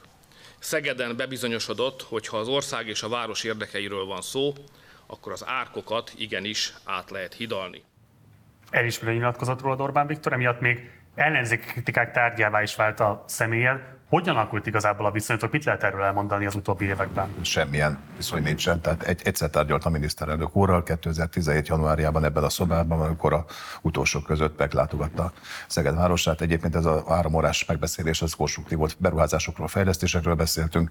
Ha most azt kérdezed, hogy ebből mi valósult meg, akkor meg egy-kettő. Tehát ugye be ez kb. az országos átlagnak megfelelő, akkor egyfajta kommunikációs iránya volt ez a Modern Városok programa. Fideszben most már talán két-három éve nem is halljuk azt, hogy Modern Városok program, most már Modern falu program. Tehát ebből a szempontból világosan látszik a meglapozottsága, de ha már lézerközpontról beszélünk, akik azért kritikákat fogalmaztak, mert azok, azok megint azt kérném, hogy esetleg nézzenek meg utána, miatt megszólalnak. Sajnos ellenzéki közvényforgalmálók részéről meglehetősen mielőtt megszólalnának, utána néznek annak, hogy, hogy mi is a valós helyzet. 2006 körül döntött az Európai Unió arról, hogy a uniónk versenyképességének erősítése érdekében néhány közös nagy kutatóintézetet hoz létre, azért, hogy a globális versenyben az Európai Unió a technológiai fejlődés területén is versenyképes tudjon maradni, és meg is jelölték egyébként azt a néhány területet, ahol egy nagy közös európai beruházásként ilyet létre akarnak hozni, és az egyik a lézer uh-huh. központ volt. Akkor megkeresett engem Szabó Gábor akadémikus úr, híres lézer fizikus, hogy a Szeged a lézerfizika egyik nemzetközileg elismert bázisa és központja, és neki az határt meggyőződése, hogy Magyarországnak kevés esélye van, hogy ebből a néhány nagy eh, közös európai kutatóintézetből akár egyet is megszerezzen, de ha valamiben van, akkor a lézerközpontban van. Ennek megfelelően utána, hogy Szabó Gábor akadémikus úr, ugye az egy Szegedi Egyetem rektora eh, lett, Létrehoztunk egy közös céget 50-50 százalékban a Szegedi Önkormányzat és a Szegedi Tudományegyetem, és elkezdtük lobbizni és előkészíteni a lézerközpontnak a létrejöttét. E, nagyon komoly nemzetközi lobbit e, folytattunk ebben, ismerve azokat az országokat, ahol valóban a lézerfizikának van nagyon komoly iskolája, a franciákat, hogy említsem, például az ő szavuk ebben nagyon fontos volt, én is személyesen tárgyaltam nagyon sok francia politikai és tudományos vezetővel ebben az ügyben, Franciaországban és Szegeden is, és 2009-ben megszereztük a magyar kormány támogatását, nem állítom, hogy eleinte nagyon hittek volna, hogy ez megvalósul, de aztán utána egyre inkább hittek, és a támogatás az folyamatosan megvolt 2007-ben és 2008-ban. És 2009-ben, tehát bő egy évvel a kormányváltás előtt az Európai Unió döntött arról, hogy Szeged Magyarország megkapja e, e, ezt a lézerközpontot. Utána 2010-ben, emlékszem, ha Kósa Lajost említetted, akkor az utolsó szegedi megjelenése Kósa Lajosnak a 2010-es e, polgármester választása, bocsánat, parlamenti választásokon volt, ahol kiült a Fideszes jelölt mellett, mellé és közölte, hogy az egész lézer központ egy humbuk, Bajna és Botka átverte itt a szegedieket, nem lesz belőle e, semmi. Akkor meg azért kellett magyarázkodnom egyébként baloldaliaknak, hogy ezt a Lajos nem az én kérésemre csinálta ezt a hülyeséget, hanem úgy saját magától e, jött, mert több százalékot hozott értelemszerűen a konyhára e, ez a, a kijelentése. Megalakult 2010-ben ugye az Orbán kormány, azzal kezdték, hogy még a Bajnai, Bajnai biztosított egy kormányhatározattal egy milliárd forintot, hogy a konkrét tervezése megkezdődjön a lézer központ, tehát a kiviteli terveknek az elkészítése, ugye az egy jelentős tétel. Orbán kormány azzal kezdte, hogy felfüggesztette ennek a pénznek a kifizetését, és közölte, hogy kivizsgálja ennek az egész lézerközpontnak az ügyét, a leginkább ahova lett a pénz című történettel, ami azért volt érdekes, mert egy pénz nem volt az egész dologban értelem, értelemszerűen, mert csak lobbiztunk a dologért, és akkor született a uniónak a, a döntése, és kettő éven keresztül kettő éven keresztül szabotálták, akadályozták, felfüggesztették, és nem történt semmi ebben az egész dologban. Én nagyon sokszor, hogy még parlamenti képviselő voltam, tucatszor interpelláltam, és mondtam el, hogy Magyarország veszíti el ezt az egyetlen lehetőséget, ne tessék már ezt ilyen politikai bosszú hadjáratra fordítani. Aztán kicsit megnyugodtam, mert tudtam, hogy a lézerközpont az, azt az Európai Unió saját magának építi, és azért építi Szegedre, mert hogy itt van a tudományos alapja hozzá. Aztán olyan két év után Brüsszelbe is megunták, a Brüsszelnek mindig kell egy kis reakcióidő, hogy felfogja, hogy konkrétan mi történik, mert értelemszerűen nem érti a, a magyar gyakorlatot. De egy két év után Brüsszelben is határozottan elmagyarázták az Orbán kormánynak, hogy akkor most be lehetne fejezni ezt az egészet, mert nem az Orbán kormánynak építjük a lézerközpontot, hanem saját magunknak, mert az Európai Uniónak erre szüksége van és akkor ugye nem tehetett mást a magyar kormány, mint feltette a kezét, és így épült meg a lézerközpont. Tehát, hogyha ebben a, ennyi, ennyi köze volt a valóságnak ehhez a miniszterelnöki beszédhez, csak azért akartam elmondani. Ha már ebben belementünk, akkor egy másik kritikára is szeretném, hogy reagálnál. Ugye azt szokták még fölvetni neked, hogy hát a neres oligarchia az Szegeden is egyébként tud boldogulni, például a VHB-t szokták itt említeni. Mit reagálsz ezekre a kritikákra? A VHB e, e, egyetlen önkormányzat által bonyolított közbeszerzést nem nyert eh, Szeged eh, városában. A Modern Város program keretében egyetlen nagy eh, önkormányzati beruházás valósult meg. Szeged egy 170 ezeres város, 30 ezer egyetemistával is nem volt fedett úszodánk. Tehát évtizedes problémája volt a Szegednek a vizek városának, hogy konkrétan nem volt fedett úszodája. Mi önkormányzati saját forrásból több mint egy milliárd forintért megszereztük a területet, nemzetközi tervpályázaton kiviteli terveket készítettünk, és a miniszterelnöknek mondtam, hogy nem tudjuk saját forrásból megépíteni, legalább valamilyen részben finanszírozzák ezt le. Ezt meg is tették, elég gyorsan is, tehát a megállapodás után néhány héttel már megjelent az a kormány határozat, ami biztosította ehhez a forrást. Ez a kormány határozat két pontból állt. Az egyik az az, hogy biztosítja a kormány az általunk két forrást, hogy meg tudjuk építeni a fedetőszodát. A második pontja vagy szakasza pedig az volt, hogy a kormányzat szerve bonyolítja a teljes közbeszerzést. Hm. Tehát az volt a, nem tudom, érted -e, amit akarok mondani, mikor az önkormányzat volt a beruházó, tehát a VHB-hoz nekem annyi közön volt, hogy egy futár vagy egy főosztályvezető elég kicsoda, az illetékes minisztériumból lehozott ide egy paksamét, tehát egy 16 milliárd forintos szerződést, most közölték, hogy ők lefolytatták a közbeszerzést, minden törvényes és szabályos volt, itt tessék aláírni, mint beruházó. Hm. Itt tartunk. Egyébként ebben sem újdonság nincsen, mert már hogy két éve meghozták azt a most tavaly hatályba lépett jogszabályt, hogy minden 700 millió forint fölötti építkezés, tehát nem, nem útépítés, hanem rendes épületépítkezés esetében, ha az önkormányzat is csinálja akár saját forrásból, akár uniós pénzből, akkor államilag folytatják le a közbeszerzést. A 2017-es miniszterelnök jelöltségi bejelentkezésedet megelőzően legalább másfél évtizede kerintek a várakozások azzal kapcsolatban, hogy valamilyen típusú kormányzati szerepállásra esetleg majd sor fog kerülni a részedről. Ugye Megyesi Péter is hívott a kormányába a miniszternek, Gyurcsány Ferenc is hívott a kormányába a miniszternek, és 2012 is azt lehetett hallani, hogy igazából az MSZP és idősebb generáció benned látná megújulás lehetőségét Mesterházi Attilával szemben. Ezektől konzekvensen elzárkoztál. Miért? Mindig más volt az ok. Tehát Megyesi Péter esetében mondtam neki, hogy teljes konszenzus van, hogy én induljak a szegedi polgármesteri pozícióért. Emlékszem arra, hogy a miniszterelnök erre azt mondta, hogy ez az egyetlen érv, Laci, amit el tudok fogadni, rettentően fontos a szegedi polgármesterség, akkor csináld azt. 2006-ban Gyurcsány esetében pedig, pedig megválasztott polgármester voltam, és mondtam, hogy én, én, én nem hiszem azt, hogy egy politikus kéri a választók bizalmát négy vagy öt évre, és utána pedig azt mondja egy idő után, hogy most kaptam egy jobb állásajánlatot. Tehát ez volt a, az oka az egész, e, e, egész e, dolognak. Tehát én, én mindig is, és a mai napig is egy rettentő megtisztelő feladatnak érzem a szegedi polgármestert és séget, és én azt gondolom, hogy nem csak azért, mert egy gyönyörű és meghatározó város a Magyarországnak, hanem azért mégiscsak Magyarországnak egy olyan nagyvárosa, ahol, ami, aminek azért az egész országra kihatása van. Tehát az, hogy Szegeden mi történik, az ebből a szempontból szempontból tud iránymutató is lenni, tud erőt adni és tud támogatást is. Tehát ebből a, ebből a kiinduló pontból én azt gondolom, hogy ez egy teljesen érthető politikai döntés volt a számomra, mint ahogy az is, hogy 17-ben pedig azt gondoltam, hogy bele kell állni, mert az utolsó pillanatban vagyunk.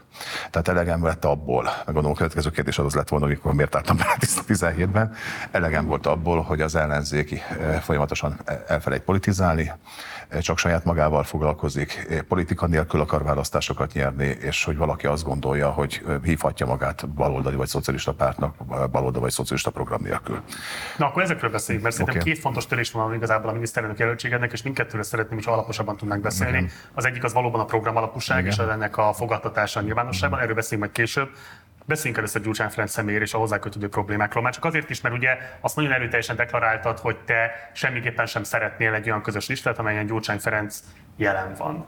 Ehhez képest hogy azért azt lehet látni, 2004-ben még te azon hat szocialista ö, ö, képviselő, vagy hát MSZP tag között vagy, aki kortás beszédet mond Gyurcsány Ferenc mellett, amikor ugye Megyes Péter lemondása után miniszterelnököt kell választani, ami azért is meglepő, mert egyébként Kis Péterhez te személyes szálakon is, politikai szálakon is nagyon régóta kötöttél már, talán nem túlzás úgy fogalmazni, hogy a politikai érvényesülésedben és a karrieredben jelentős szerepet játszott ő. Mi volt, ami miatt mégis akkor azt érezted, hogy Gyurcsány Ferencet kell a támogatásodról biztosítani? Ugyanaz a logika és ugyanaz a folyamat egy picit rövidebb idő alatt, mint a beszélgetésünk leg- legelején, ha jól emlékszem, Tony Blairrel kezdted meg a a 95-ös ö, Labour konferencia vagy kongresszussal Blackpoolban, ahol ugye a programját meghirdette. Hittem azt, hogy a gyurcsányi dinamizmus arra szükségünk van. Ugye azért 2004-ről beszélünk, ahol két év alatt megbukott a miniszterelnökünk. Megbukott, vagy megbuktatták? Most akkor Nem, ez fontos kérdés. Megbukva, megbukva, megbuktatták. Megbuktatva, megbukva. Nem tudom most akkor, Dösd, de most tényleg Ez egy oké, hangzik a számomra Komolyan mondom, tehát, mert, tehát lemondott a miniszterelnök, maradjunk ennyiben. Eh, Nem álltunk Bocsánat, jól, közepén. lemondását, elkezdett fenyegetőzni ezzel, Most és ezt a blöfföt lehívta az MSZP már, tehát mindenki tudja az egész történetet, tehát, igen, tehát le- lemondott, nem akarta tovább csinálni, és igen, a koalíciós politikusok egy jelentős része nem is akarta, hogy tovább csinálja. Ez így azt hiszem, az, ez, ez a legpontosabb definíció, tehát ennél jobbat nem tudok kitalálni. Ettől függetlenül ténykérdés volt, hogy a ciklus közepén lemondott a miniszterelnök. Ö, Gyurcsányban láttam a dinamizmust. Ténykérdés az, hogy na- nagyon rövid ö, ideje ismertem, tehát jó, jóval rövidebb ideje, mint a kis Pétert, akit ismertem a 90-es évek elejétől ö, kezdve, és az, azt gondoltam, és a 2006-os választási eredmény igazolta is, hogy ez a, erre a lendületre van szükségünk, hogyha meg akarjuk nyerni a 2006-os választásokat.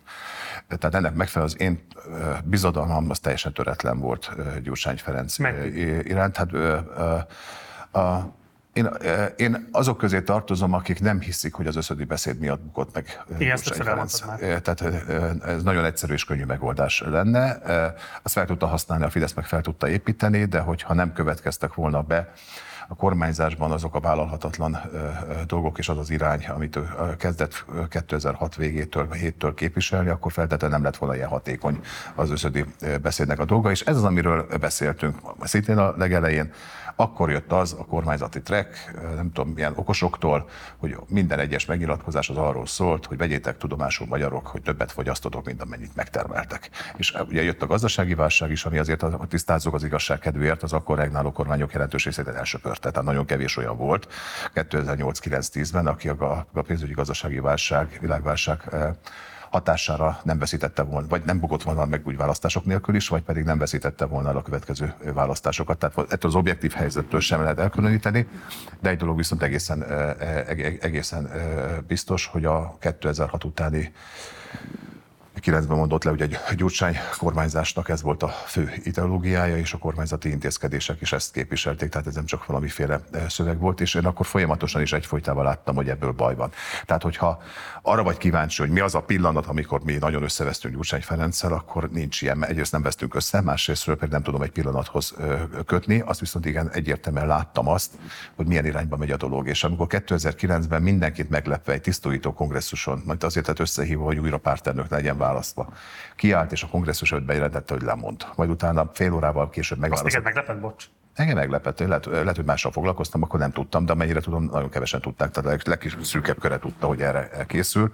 A kongresszusnál, hogy megkezdtük, ha jól emlékszem, napi rendelőtt szót kért, és bejelentette a lemondását. Tehát azzal kezdődött a kormányzó párt kongresszus, hogy a miniszterelnök közölte, hogy lemond, majd rá egy órával megválasztotta magát újra pártelnöknek, és és utána kezdődött a nagyszerű kéthetes casting, amivel a szocialista párt elveszítette az adót a visszaszerezni képtelen módon a kormányzó képességébe való hitet, mármint a nép hitét, hogy ezek tudnak kormányozni. Abban a két hétben volt nagyszerű castingban, arra viszont határozottan emlékszem, annyit esett a népszerűségünk, mint az előtte levő két-három éves nem túl sikeres kormányzás alatt. Mert hogyha valaki a kormányzó képességében való hitet veszíti el, mármint a nép hitét, hogy ezek képesek kormányozni, az a legnagyobb értékét veszíti el a politikába. Ha valakiről nem hiszed, hogy tud kormányozni, akkor onnantól kezdve semmi más nem számít. De ezt tekintett Gyurcsány Ferenc legfontosabb politikai bűnének az MSZP-vel szemben? Én azt gondolom, hogy igen.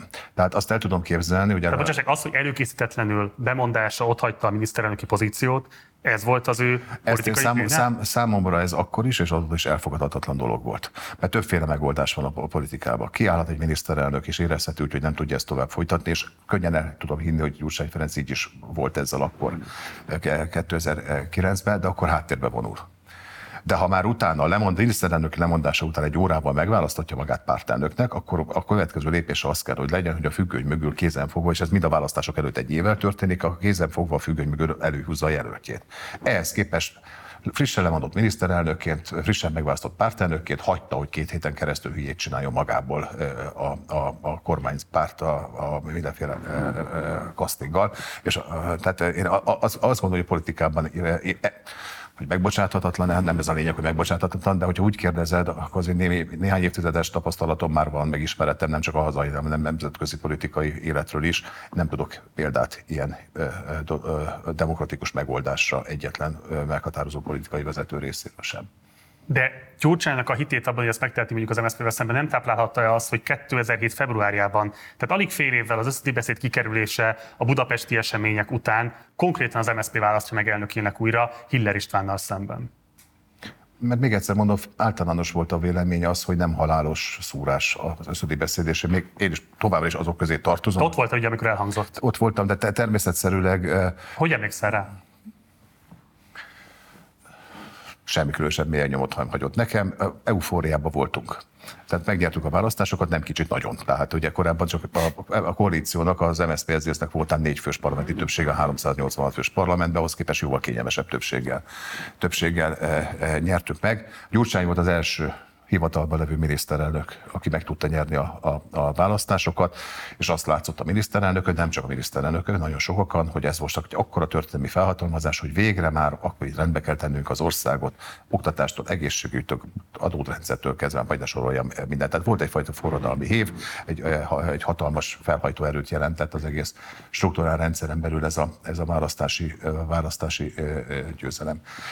De még egyszer meg akarom tizedjére is elmondani, nem hiszem, hogy az összödi beszédbe bukott volna bele akár Gyurcsány, akár a szocialista párt, akár a baloldal, vagy akár a demokrácia, vagy akár, akár bármi.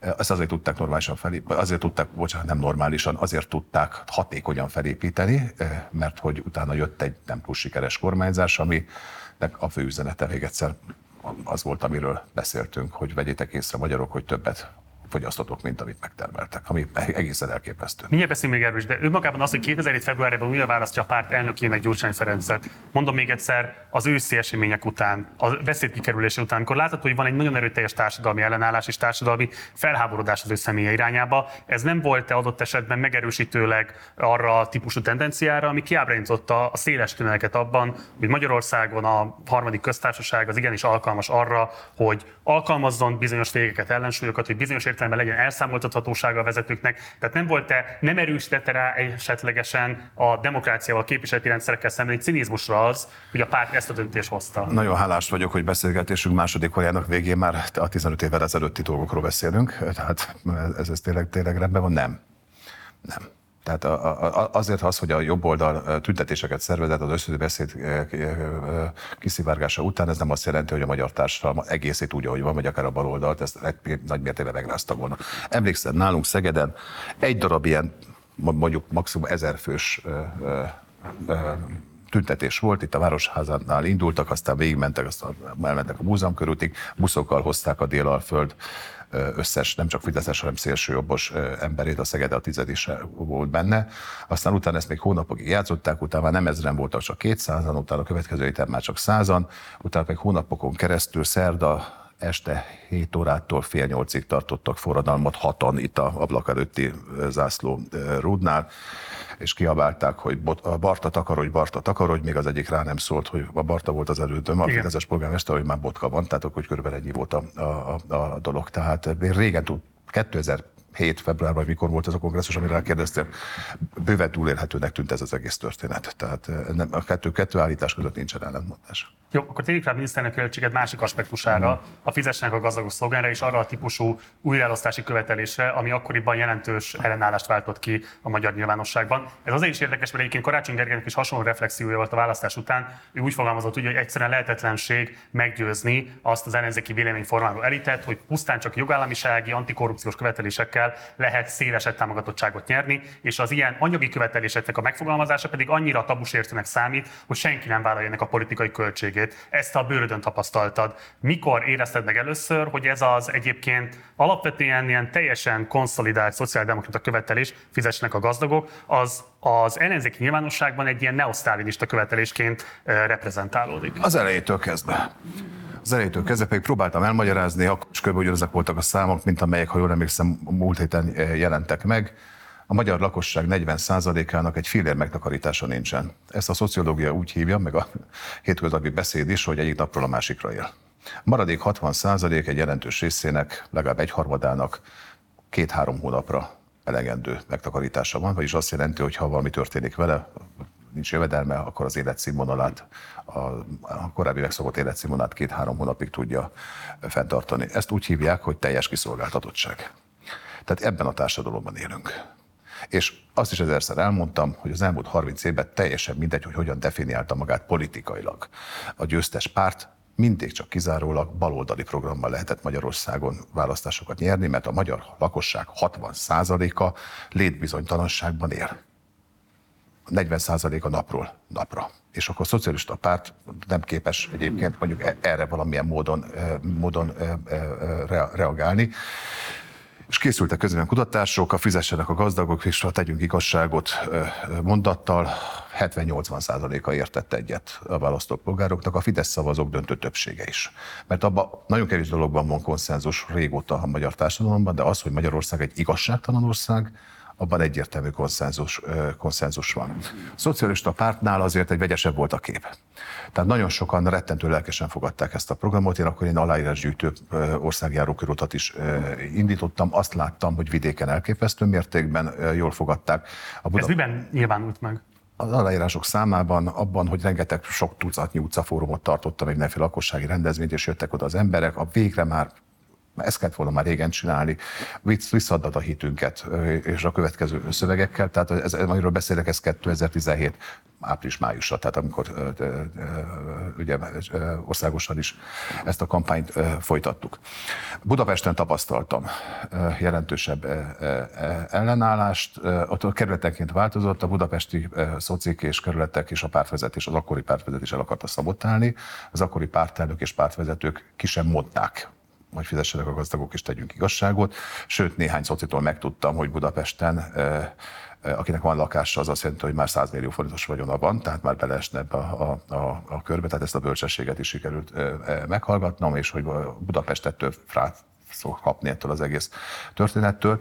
Ehhez képest, amikor vége lett az aláírás gyűjtéseknek kerületenként összesítettük, és a 13. kerületben a 106 választókörzetben a 13. kerületben lett a legtöbb támogató aláírás, a második legtöbb Szegeden, a 13. kerületben, és annak is az Újlipót városi részében lett a legmagasabb a támogatottsága a, a történetnek, tehát ott fel, feltehetően akkor másképp gondolták az emberek. Ennek, miatt levonná bármiféle szociológiai és társadalmi következtetést, az azt jelenti, hogy ott beleálltak, nem megértették a, a, a történetet. De ez érdekel engem, bocs. Tehát, hogy az hogy van, ugye amikor ez az egész szlogen előjött, és ennek a követelései megfogalmazottak politikai szinten, akkor azt lehetett látni, hogy a szocialista párt igazából szétesik attól, hogy van egy olyan miniszterelnök jelölt aspiránsa, aki, aki meghirdett egy szoci programot. Aki meghirdett egy szocialista programot. tőle.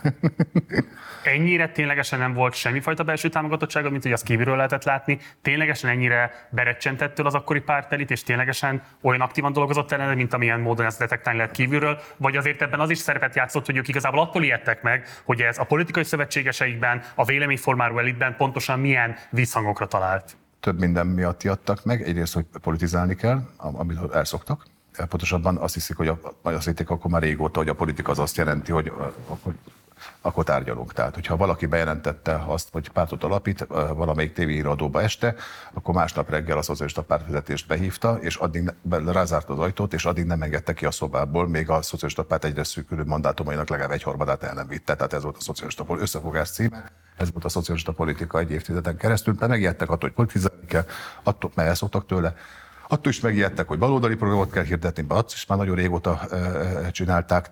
Az elején egyetemen látszott, hogy a, a, akkor még azért nagyobb mértékben létező, mint most pártbázis, szimpatizánsi bázis, az rettentően jól fogadta, és ahogy miért mentél felfelé a párt hierarchiába, a legfelsőbb szintekig, ott jó, nem hogy lelkesedés nem volt, hanem rettentő szkeptikizmus. A Bár visszatérve... Nagyon súlyos, várj, bocsáss meg. Tehát azt mondod, hogy a párt tagsága, Igen. az veled értett egyet, Igen. de a párt tagság nem tudta kikényszeríteni a párt elitet, hogy érvényt szerezzen ennek a politikai programnak. Ki tudta kényszeríteni, hiszen hatalmas nagy többsége, ha nem tudom, meg 91 százalékkal a kongresszus megválasztott engem, ugye azért miniszterelnök jelöltet, tehát ebből a szempontból a párt is tudta, hogy nem fordulhat vele szembe, de, de a, lényeg az az, hogy a párt jelentős része ezt nem támogatta, nem hitt benne, megijedt tőle és félt tőle a 80-as, 90-es évek technokrata liberális értelmiségi közgazdász, politológus vélemények, akik nagyon tiszteletre méltó emberek értelemszerűen, és nagyon sokat tettek az országért, de, de most már 21. század van, és nem a 80-as, 90-es évek. Itt, hogyha elmondhatok egy kedves történetet, ami nem lesz túl izgalmas, mert neveket nem fogok mondani, még ha rákérdezel sem. Éppen az országjárásomon voltam, amikor ugye a Fizessenek a gazdagok, tegyünk igazságot program keretében néhány elkezdtem konkrétumokat is bejelenteni. És az egyik ilyen konkrétum akkor, 2017 tavaszáról beszélek, az a 100 ezer forintos nettó minimálbér volt. Akkor a minimálbér nettója 60-70 ezer forint körül volt, tehát ez egy jelentős ígéret volt.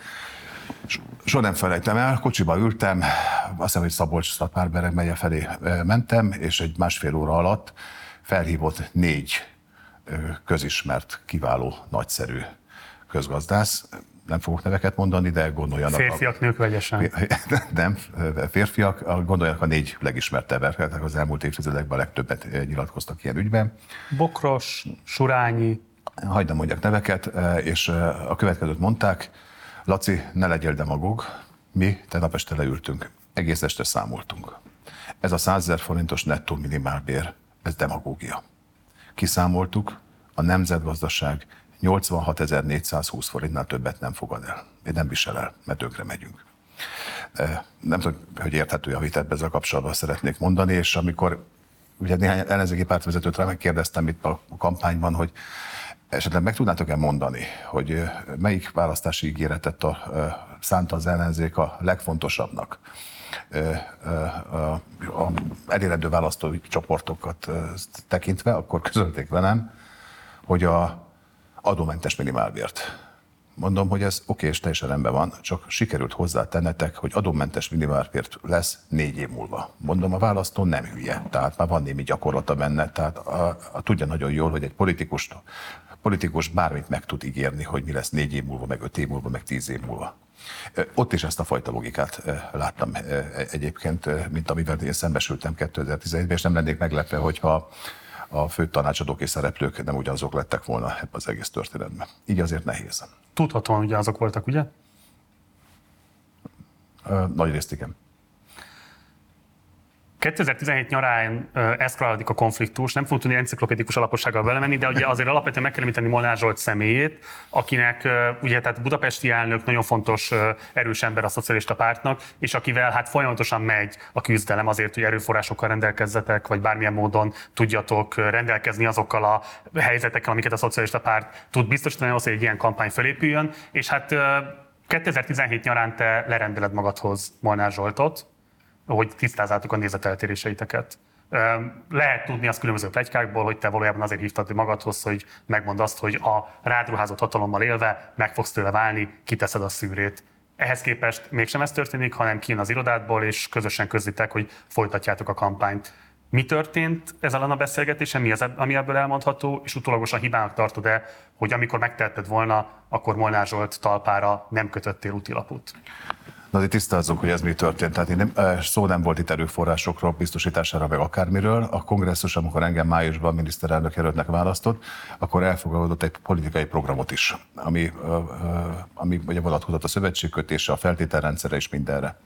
Ezért ragaszkodtam, hogy ez így történjen, tehát ne csak szeméről szavazzanak, hanem erről a programról is.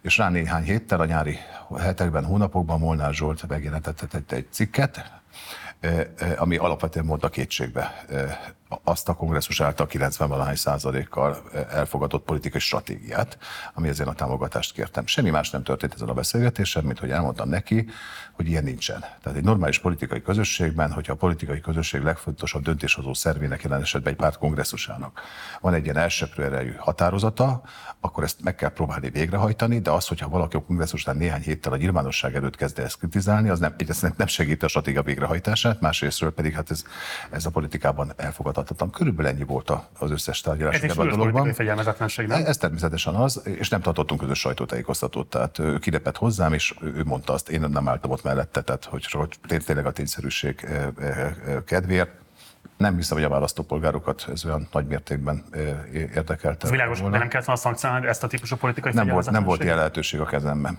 Hm. Tehát ő egy megválasztott pártvezető volt, én nekem nem volt pártiségem a szocialista párton belül. Ugye a szocialista párt alapszabály az úgy szólt, hogy a mindenkori megválasztott miniszterelnök jelölt vezeti a választási bizottságot, de ettől az elnökségnek és a választott pártiségnek a megbizatása nem szűnik meg. Tehát nekem tőlem jött elvárni, hogy akkor én nem rúgtam ki, nem tudtam volna kirúgni, mert ilyen hatás, honnan rúgtam volna parlamenti képviselő volt, és megválasztott budapesti pártelnök, tehát semmiféle rendelkezési jogom, ha tetszik, az ő pozíciójával nem volt.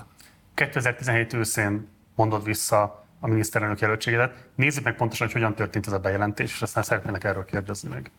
Szidészkedhetnek reggel, délben és este, bújhatnak párthatározatok mögé. A lényeg ugyanez, nem hisznek a győzelemben, és csak a saját politikai túlülésekért hajtanak. Szeretném bejelenteni, hogy a mai nappal visszaadtam a miniszterelnök jelölti felkérést, és erről tájékoztattam a Magyar Szocialista Párt elnökségét. Tíz hónappal ezelőtt összefogásra szövetségbe hívtam valamennyi demokratikus erőt, hogy közösen mutassuk meg, hogy győzni fogunk, győzni akarunk, és képesek vagyunk együtt kormányozni. Hibáztam, mert az elmúlt hónapokban nem mértem azt fel, hogy a demokratikus ellenzék több tagja nem győzni akar, hanem túlélni.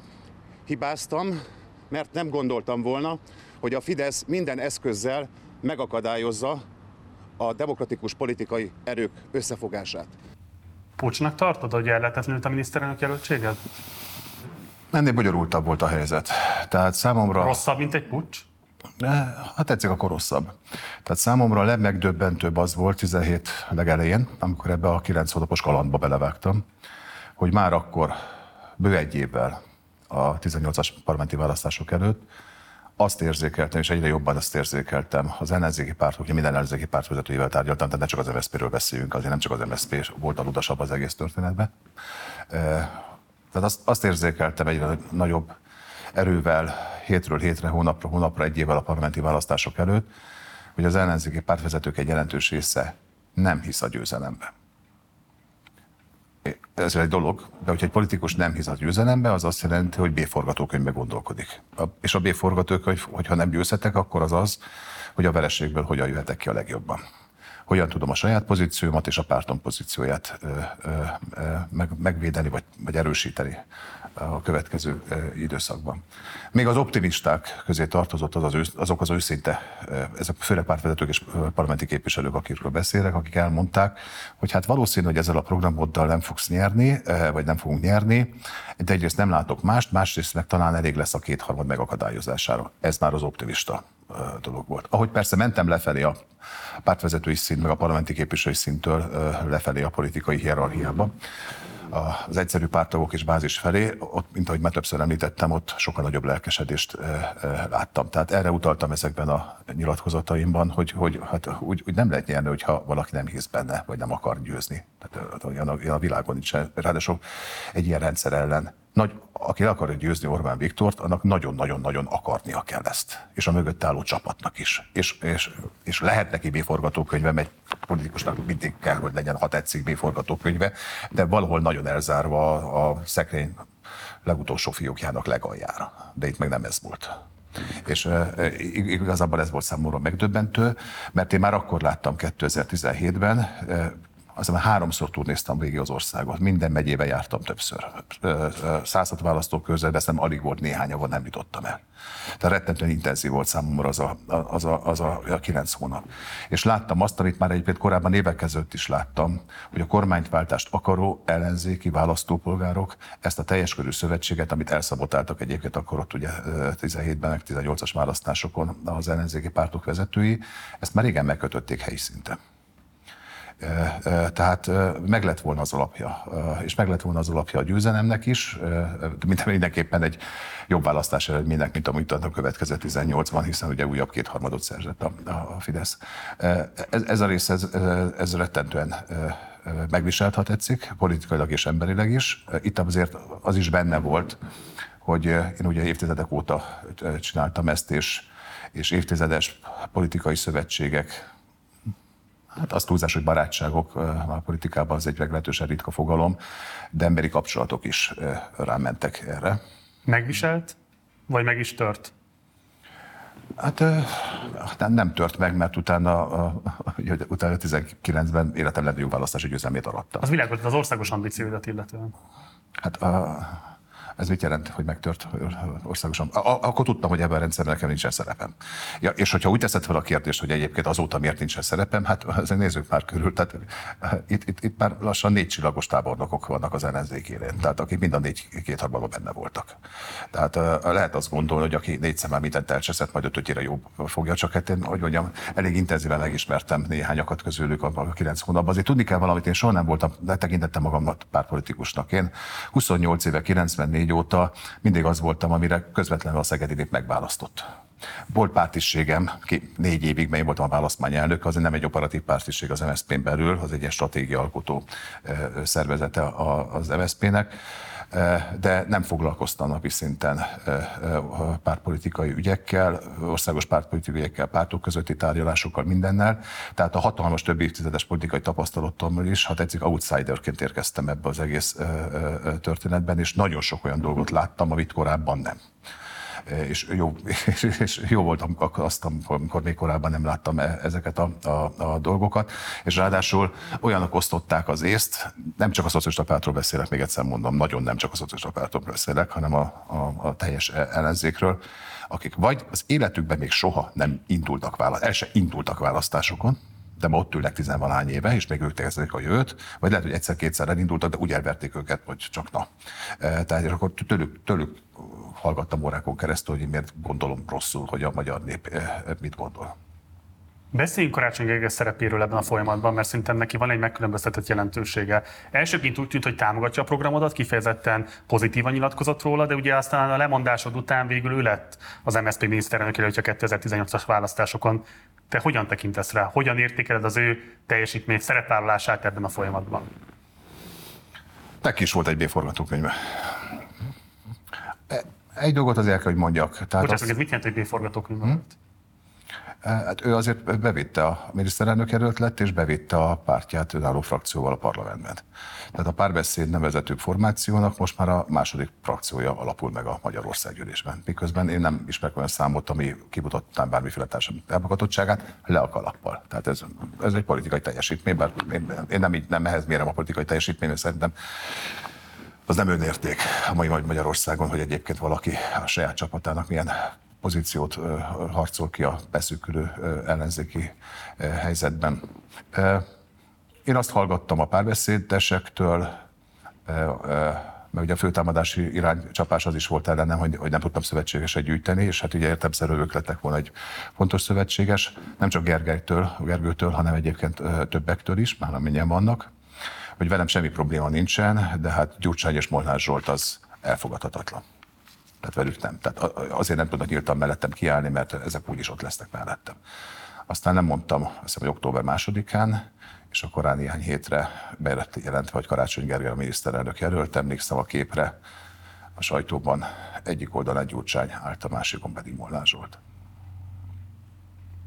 Tett neked a miniszterelnök jelöltséged alatt olyan ígéretet Karácsony Gergely, amiről bebizonyosodott a számodra, hogy nem volt megalapozott?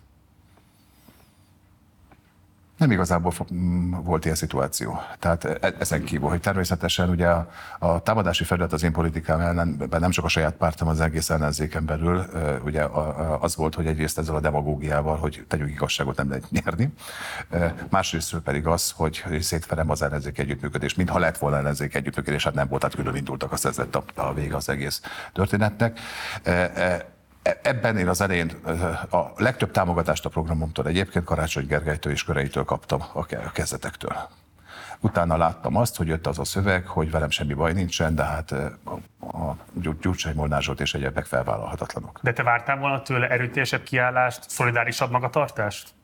Igen, igen, igen. És mikor mulasztotta el ezt ő szerinted? Volt szeptemberben egy választmányülés, ahol lényegében igazából megszervezett módon felállt 30-40-50 választmányi tag, és elmondta, hogy a programom az teljesen ö, ö, sikertelen és vállalhatatlan. Én arra választmányülésre meghívtam Karácsony Gergelyt, és arra hivatkozva, amit az előbb említettem, nem jött el. Nem tudom, hogy sikerült volna, hogyha most ő is ott áll mellettem végigvinni ezt az egész programot a, egészen a választásokig, és ott, ott siker vinni, de nagy valószínűséggel nem következett volna be azonnal október elején a lemondásom. De ő elígérkezett neked, és nem ment el, vagy csak szimplán? Nem, nem, nem, ő, ő, ő közölte, hogy nem fog elmenni, arra hivatkozva, amit az előbb említettem. Hogy nem akar ilyen szempontból a mérleg nyelve lenni, vagy nem akar ebben a konfliktust akasztani másokkal? Hogy én elfogadható vagyok, de Gyurcsány és Molnár Zsolt nem. Ez volt az indok. utolsó indoka. Szeptemberben. Szeptemberben, igen és akkor novemberben vagy decemberben, amikor bejelentették, hogy a miniszterelnök erőlt, akkor ugye ott van az a kép, amikor ők ketten is mellett állnak. A te megítélésed szerint te magad követtél el stratégiai, taktikai hibát a miniszternek jelöltséged alatt. És mi volt a legsúlyosabb? A, a naivitásom. Naivitásom. Sok szempontból naivitásom. Az egyik az az, hogy, hogy, hogy mindenki győzni akar. Tehát tényleg nem számoltam azzal, hogy, hogy több mint egy éve választások került, az ellenzéki politikusok egy jelentős része bevallottan nem hitt a választási győzelembe. Hát úgy nem lehet. Őszintén mondom, hogy nem hittem benne ledöbbentett. Én ugye ez egészet elkezdtem amikor január végén, február elején, körülbelül március-április szembesültem ezzel a tényel. És ez egyre fokozódott. De az nem volt hiba, hogy nagyon sok frontot nyitottál? Tehát egyszer akartál a Fidesz kihívója lenni, az NSZP és belső viszonyokat eldönteni, a többi pártot szövetségrendbe állítani, és közben egy rendkívül radikálisnak számító közpolitikai vállalást fizessenek a gazdagok sikerre vinni. És ebből melyikre nem lett volna szükség egy választási sikerhez? Mindegyikre szükség lett volna. Melyiket engedtem volna el? Azért, mert Tudtam... ki lehetett volna természetes szövetségesed igazából. Hm? Hát, értem szerint elsősorban az, az MSZP, egy baloldali programot hirdettem. A legkorrektebb, tisztességesebb pártvezető egyébként azokban a hónapokban, már múltról beszélünk, tehát hát most igazából ez, ez már anekdotázás, de ebből a szempontból talán fontos. Hatházi Ákos volt, aki az LNP társelnöke volt. Ő folyamatosan hónapokon keresztül a következőt mondta nekem, Laci, én abszolút értelek. Tudom, hogy nincs más út. Tudom, hogy csak ezt kell csinálni. De hidd el nekem, nekem semmi ráhatásom nincs a pártomra. Hm. Mondta a pártelnök. És ő volt a legkorrektebb. Ugye a 2022-es Márkizai Péter kampányban is erőteljesen előjött az, és utólag kritikatárgya is lett, hogy nagyon erőteljesen tematizálta az esetleges áruló kérdését a kampány során, az esetleges szövetségi pártokban megbúható nem biztos, hogy az ellenzék sikerért elkötelezett tagokat. Az nem volt esetleg egy hiba, hogy te is ezt talán erőteljesebben tematizáltad, mint a fidesz kapcsolatos problémákat? Vagy másképp kérdezem, elképzelhető olyannyira szennyezett és ilyen szempontból aláaknázott az ellenzéki szintér, hogy ez az elsődleges kérdés, amit tisztázni kell ahhoz, hogy bármilyen szempontból is sikeresen lehessen felállni a fidesz szemben. Hát az egyik 17-ben történt, a másik pedig 22-ben. Tehát, Mi a különbség? Hát eltelt közte jó néhány év és, és a Márkizai azért teljesen másik pozícióban volt, mint én. Tehát én azért jogilag, ha tetszik, akkor egy ellenzéki párt a kongresszus által megválasztott miniszterelnök jelölt voltam. Márkizaj pedig egy, egy előválasztáson győztes jelölt. Tehát gyökeresen más politikai szituáció és pozíció volt az övé ebben a, a dologban, mint az enyém. Te valaha hittél az ő miniszterelnök jelöltségében, és abban, hogy ő sikeres miniszterelnök, megválasztott miniszterelnök lehet az országnak? Én a második fordulóban nyilvánosan és nyíltan támogattam az ő megválasztását. Talán én vagyok a legrégebb óta munkakapcsolatban vele, hiszen ugye 18 februárjában sokak meglepetésére az én meglepetésemre is. Ugye megnyerte az ezt az időközi választást Hódmező vásárhelyen. Én kötelességemnek éreztem azt, hogy mindenben, amivel csak tudjam, segítsem, hiszen el tudtam képzelni azt, hogy ő mindenféle politikai tapasztalat nélkül, mindenféle csapat nélkül bemegy egy olyan városházára, ahol ma a portásnak, a nagyapjának is Fideszes polgármestere volt, tehát hogy ez egy meglehetősen lehetős kihívás, és ráadásul kétharmados Fideszes többség van a, a közgyűlésben.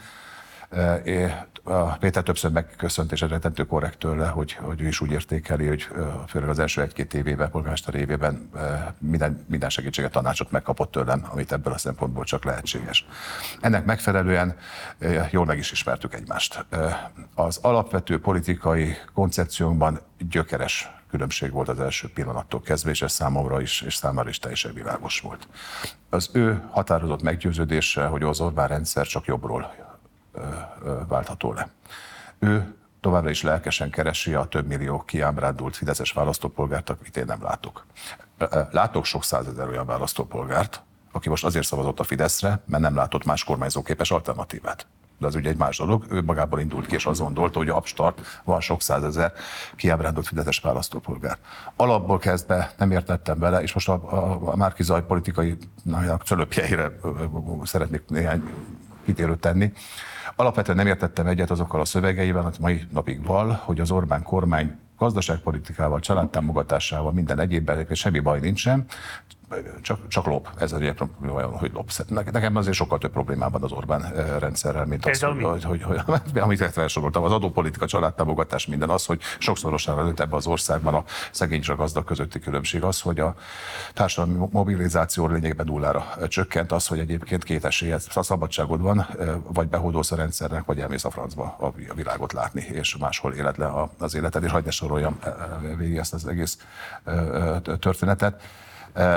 Viszont az, az előválasztások két forduló, az első fordulójában nem nyilvánítottam véleményt. Volt nálam minden pártelnök, meg minden miniszterelnök jelölt. Egy gyors kérdés. Te magad megfontoltad azt, hogy indulj az előválasztáson? Nem. nem. És Igaz, hogy kapacitát Karácsony Gergely arra, hogy indulj el? Karácsony Gergely volt az első, aki felkeresett a tavaly év januárjában. Előtte sikeresen lenyilatkozta azt, hogy maga helyett inkább egy vidéki polgármestert támogatna. Tudom, hogy nem csak nálam járt ebben a, a, a dologban.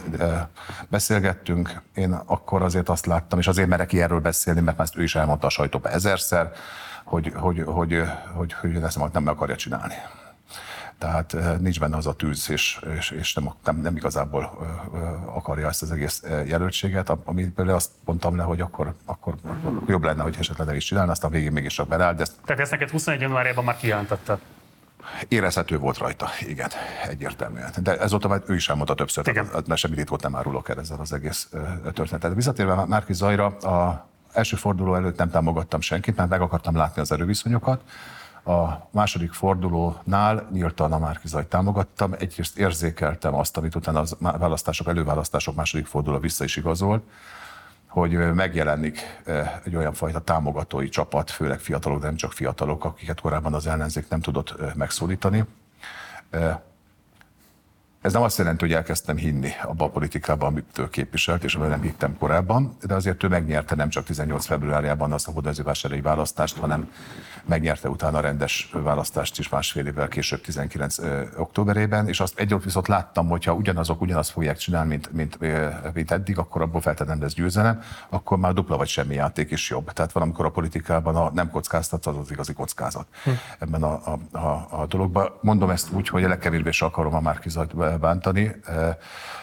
Egyfajta kölcsönös tisztelet az továbbra is megvan közöttünk. A választások óta egy egyszer beszéltem vele.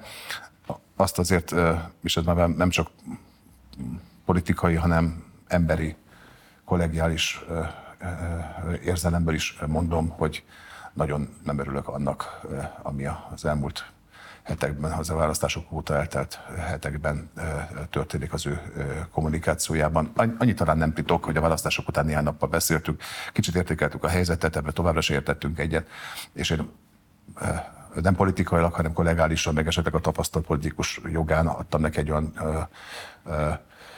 tanácsot, hogy egy ilyen politikai helyzetben, egy ekkora országos bukás után az ember fussa végig a kötelező köröket, ezt úgy gyorsan meg is tette, és utána jobb egy picit csendben maradni, és főleg nem a sárdobálásba beleállni, és inkább megerősíteni a otthoni bázist. Hát nem ez történt tagadhatatlanul az elmúlt, elmúlt hetekben. Ezt én politikai nem is tudom értelmezni. Tudom, hogy a gyászmunka a politikában is egy nagyon nehéz és bonyolult dolog. Van, akinek ez könnyebben megy, van, akinek ez nehezebben.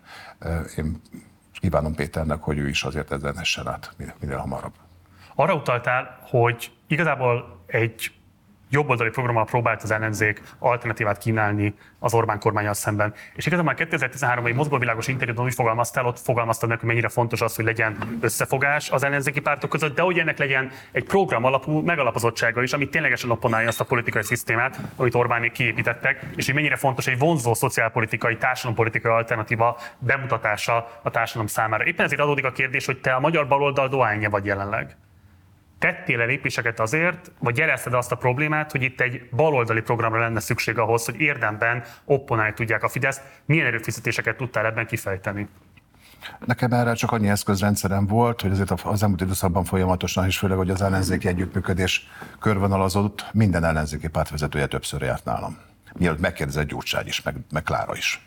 De az összes. Jakab Péter is akkor felteszem. Hogy? Jakab Péter is akkor felteszem. Jakab Péter, az összes. Tehát Toroszkai László is? Hát, hogy nem, természetesen nem, Toroszkai László. Nem tekinted ellenzéknek? Nem, semmilyen szempontból nem. Tehát természetesen nem. És, A mi hazánk sikere, az a Fidesz sikere? Hm?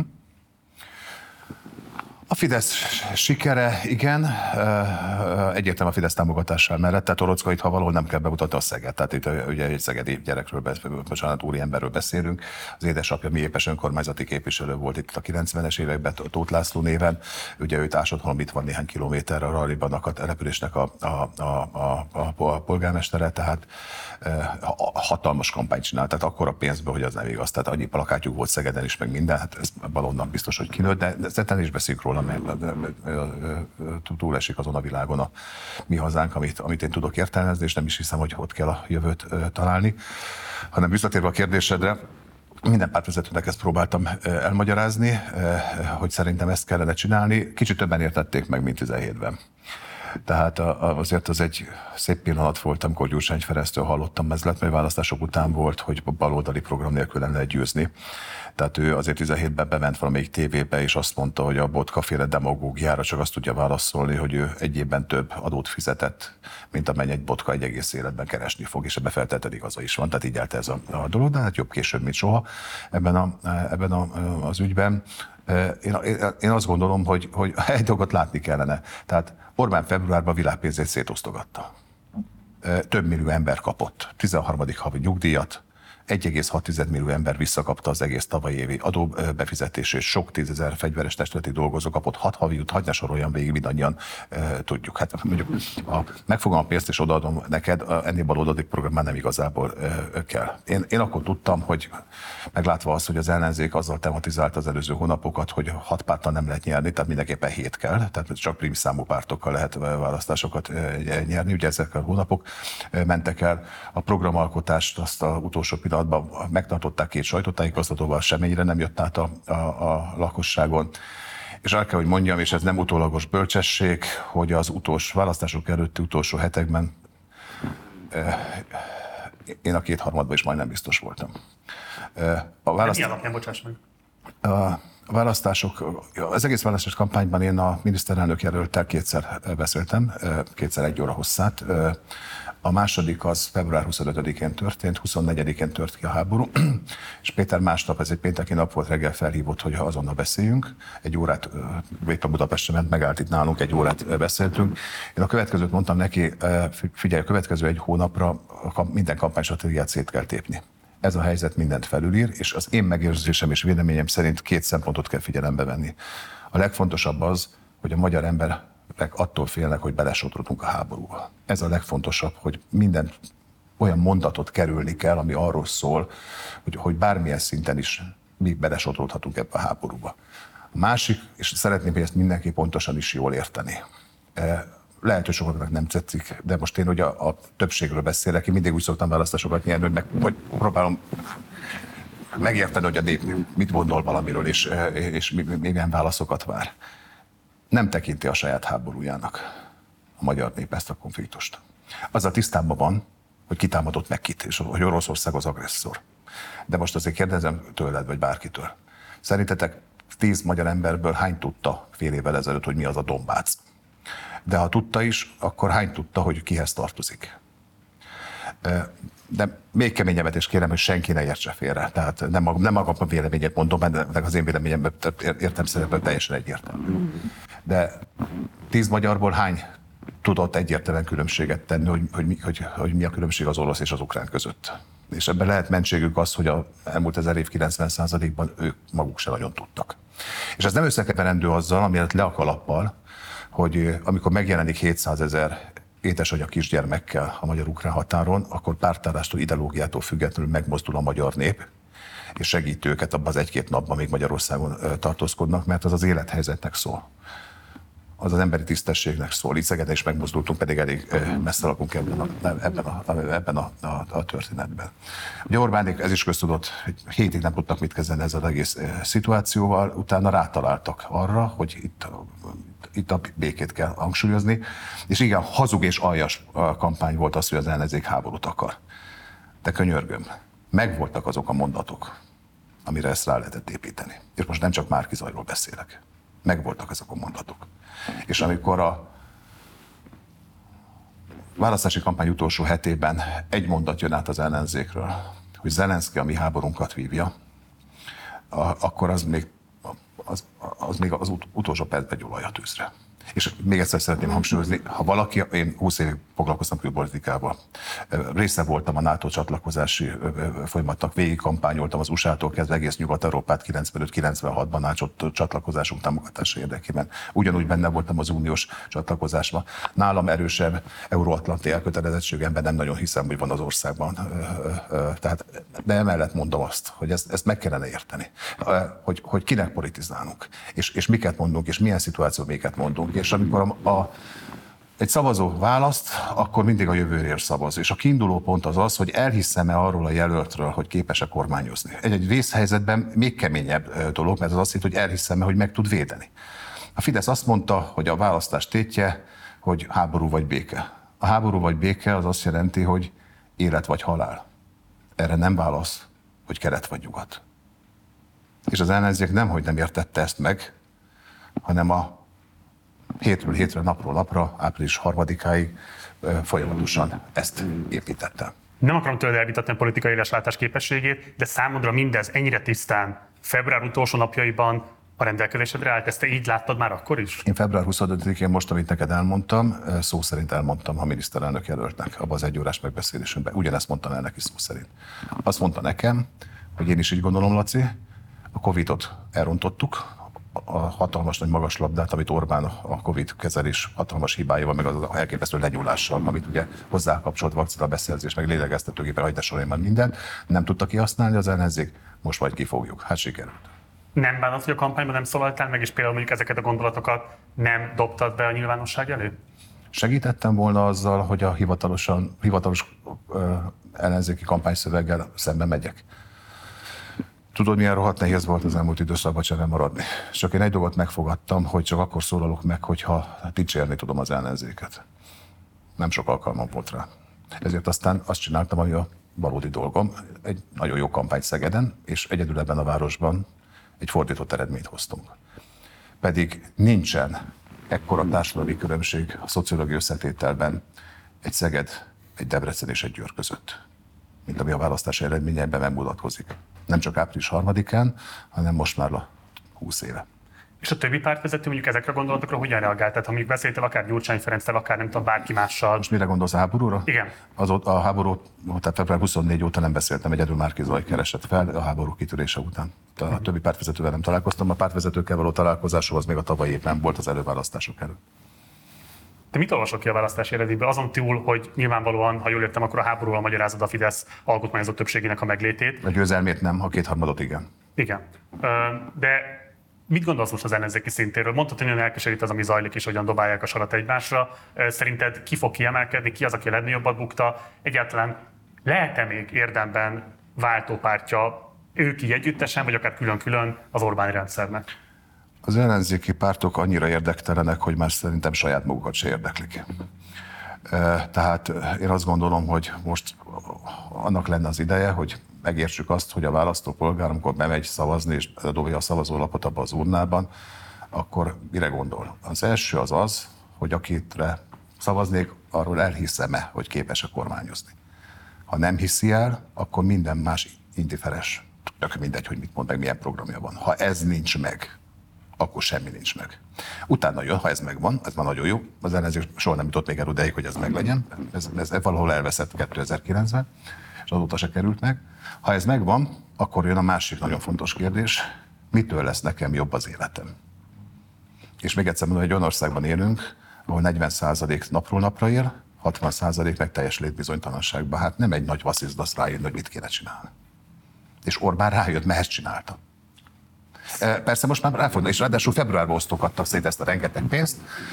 Ez április 3 még bőven elég volt a magyaroknak, hogy ezt elköltsék. Mire költötték? Hát kimutatták a közgazdászok meg a statisztikák. Sokan kifizették a felvett provident hitelt, amit ott nyomtak, mert ugye azért megélhetésük miatt fel kellett venni, vagy előtörlesztettek valami más hitelt, vagy megvettek egy tartós fogyasztási cikket, mert a hűtőszekrény már 20 évet döglődik, de nem volt rá pénz. Hagyd ne soroljam, mert ugye tudjuk, tudjuk nagyon jó, hogy ez ez így működött. Én nem azt mondom, hogy a nettó sima pénzosztótartás megy, ennél sokkal bonyolultabb és összetett a, a, a dolog. Mi beszéltünk a Szegedi sikernél arra, hogy milyen e, e, szociális programot hajtunk végre. Nem csak a bérlakás programban, hanem hogy több ezer Szegedit folyamatosan támogatunk. Bevezettük a a beiskolázási támogatást, minden általános iskolás gyermeke iskolázását támogatjuk, a nyugdíjasok támogatását. Most be fogjuk vezetni az idén 4500 rokkant járadékos van Szegeden, az ő támogatásokat is be fogjuk vezetni. De ez nem azt jelenti, hogy a politikán csak erről szól. Versenyképességről, tudásról is beszélünk, modernizációról is beszélünk. Tehát azt is tudomásul kell venni, hogy a Fidesz ebben is rettentő jó, hogy több szólamú politikát folytat az ellenzék még azt az egy szólamot se képes megtalálni, amire szüksége, szüksége lenne. Ebből a szempontból nekem másodlagos, hogy ezt milyen politikai struktúrával csinálja. Mert sokféleben meg lehet csinálni, és sokfélében el is lehet rontani. Abban, hogy sokfélében el lehet rontani, már megvan elég sok tapasztalat, mert eddig mindig másfajta struktúrába indult, és mindig ugyanúgy Fidesz kétharmad lett a vége.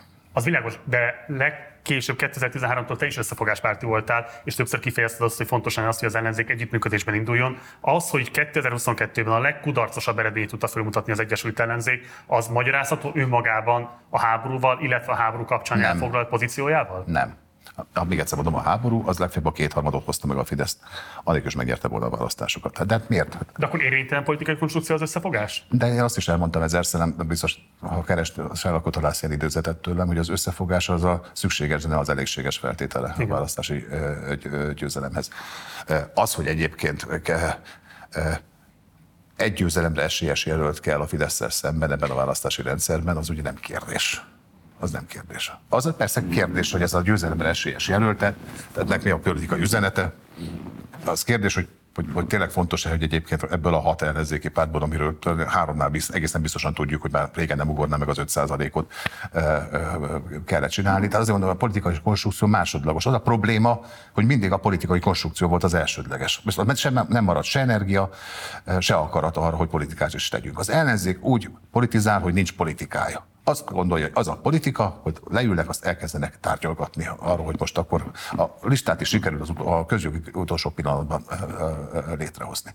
Kormányzó képességkel és vonzó alternatíva egyikesnek sem sikerült, még a közelébe se került az elmúlt időszakban. Az, hogy ezt milyen struktúrába csinálja, az másodlagos. Nekem az a mostani félelmem, de még ugye van idő, meg ugye még nagyon rövid idő telt el a, a, a parlamenti választási bukás után, tehát nem azonnal kell itt megfejtéseket tenni, hogy a kisebb ellenállás irányába indulnak, ez pedig az, hogy ugyanazt fogják csinálni, mint az előző négy évben, meg az azt megelőző négy évben. Ha jól értem a nyilatkozatokból, most az a szöveg, hogy 24-es EP választásokig mindenki aztán építi magát, de nagyon, akkor majd megnézzük, hogy hogyan állunk, és akkor utána majd elkezdjük kitalálni, hogy milyen konstrukcióval politizáljunk. Ugyanezt csinálták az előző négy évben, meg az azt megelőző négy évben is, és ha most is ezt fogják csinálni, egy dolog biztos, ha valamit ugyanúgy csinálnak, annak ugyanaz szokott lenni a vége.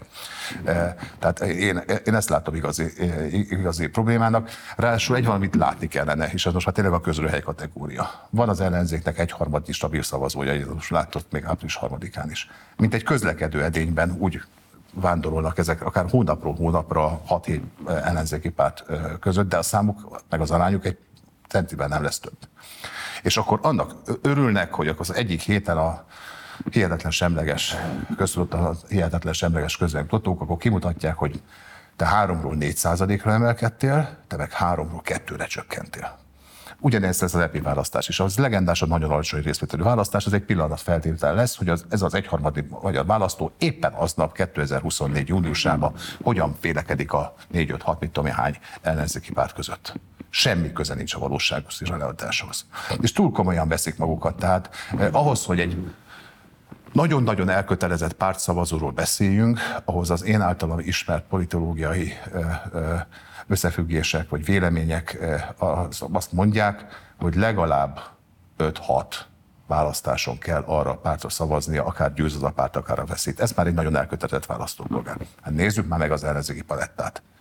Hát ezek az ellenzéki pártok az egy, egy darab MSZP kivételével 5-6 e- választások előtt még nem is léteztek.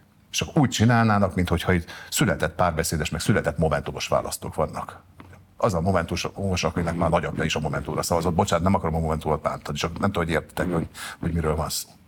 Tehát, eh, ha ebből nem fog kitörni az ellenzék, akkor, akkor, akkor nem tudom, hogy mi van. Számomra másodlagos a párstruktúra ebből a szempontból. Most persze a Fidesz mindent meg fog tenni, hogy ez a párstruktúra ez rettető jól el legyen. Nagyon aranyos volt, hogy láttam, hogy ugye beültek az ellenzéki képviselők, ugye összesen nyertünk 19 választókörzetet, van vagy 54 ellenzéki képviselő, tehát értelemszerűen a többség az listáról került be, de hát nem a választók akaratából.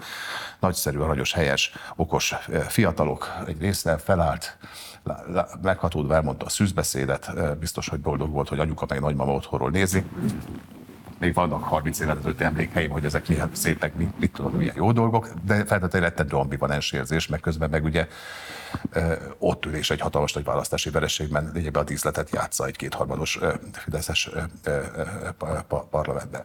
És igen, nem lepődnék meg, ha Fidesz tovább emelni a pártfinanszírozást. Ugye a 18-ban azzal kezdte a választások után, hogy duplára emelt a pártok és frakció finanszírozását. Vagy a struktúrát életben kell tartani. Ismerem a szereplőket, ismerem a logikákat, az elmúlt hetek elteltek az irodák elosztásával, akkor kinek hány titkárnője lesz, akkor hány szolgálati autó lesz. Hát így működik az egész történet, és akkor utána majd jól elkezd mindenki építkezni, és akkor majd jó megnézzük 2024. júniusában, hogy akkor az EP, alacsony részvételi EP választáson éppen kinek van 3, meg kinek van 6 százaléka, és akkor ebből majd levonjuk a következtetést, hogy a magyar nép mire vágyik a következő választásokon. A teljes beszélgetés alatt most éreztem azt, hogy az ellenzék helyzetéről beszélve fog el egy őszinte indulat. Ez kinek vagy minek szól igazából? Értük aggódom, nem ellene. Nem. Sőt, magunk miatt aggódom, az egész ország miatt aggódom.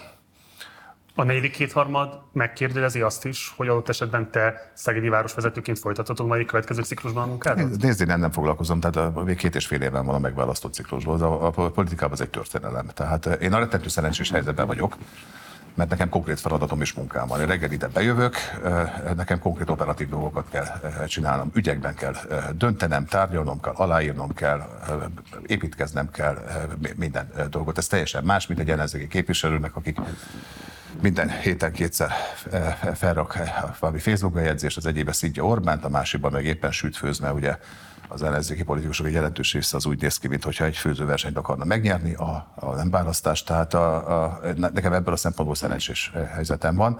Erre koncentrálok most. A, a... a négy csillagos tábornokok közé felteszem, hogy Gyurcsány Ferencet is odasorolod. Eszköze ő egy esetleges kormányváltásnak, vagy kerékkötője?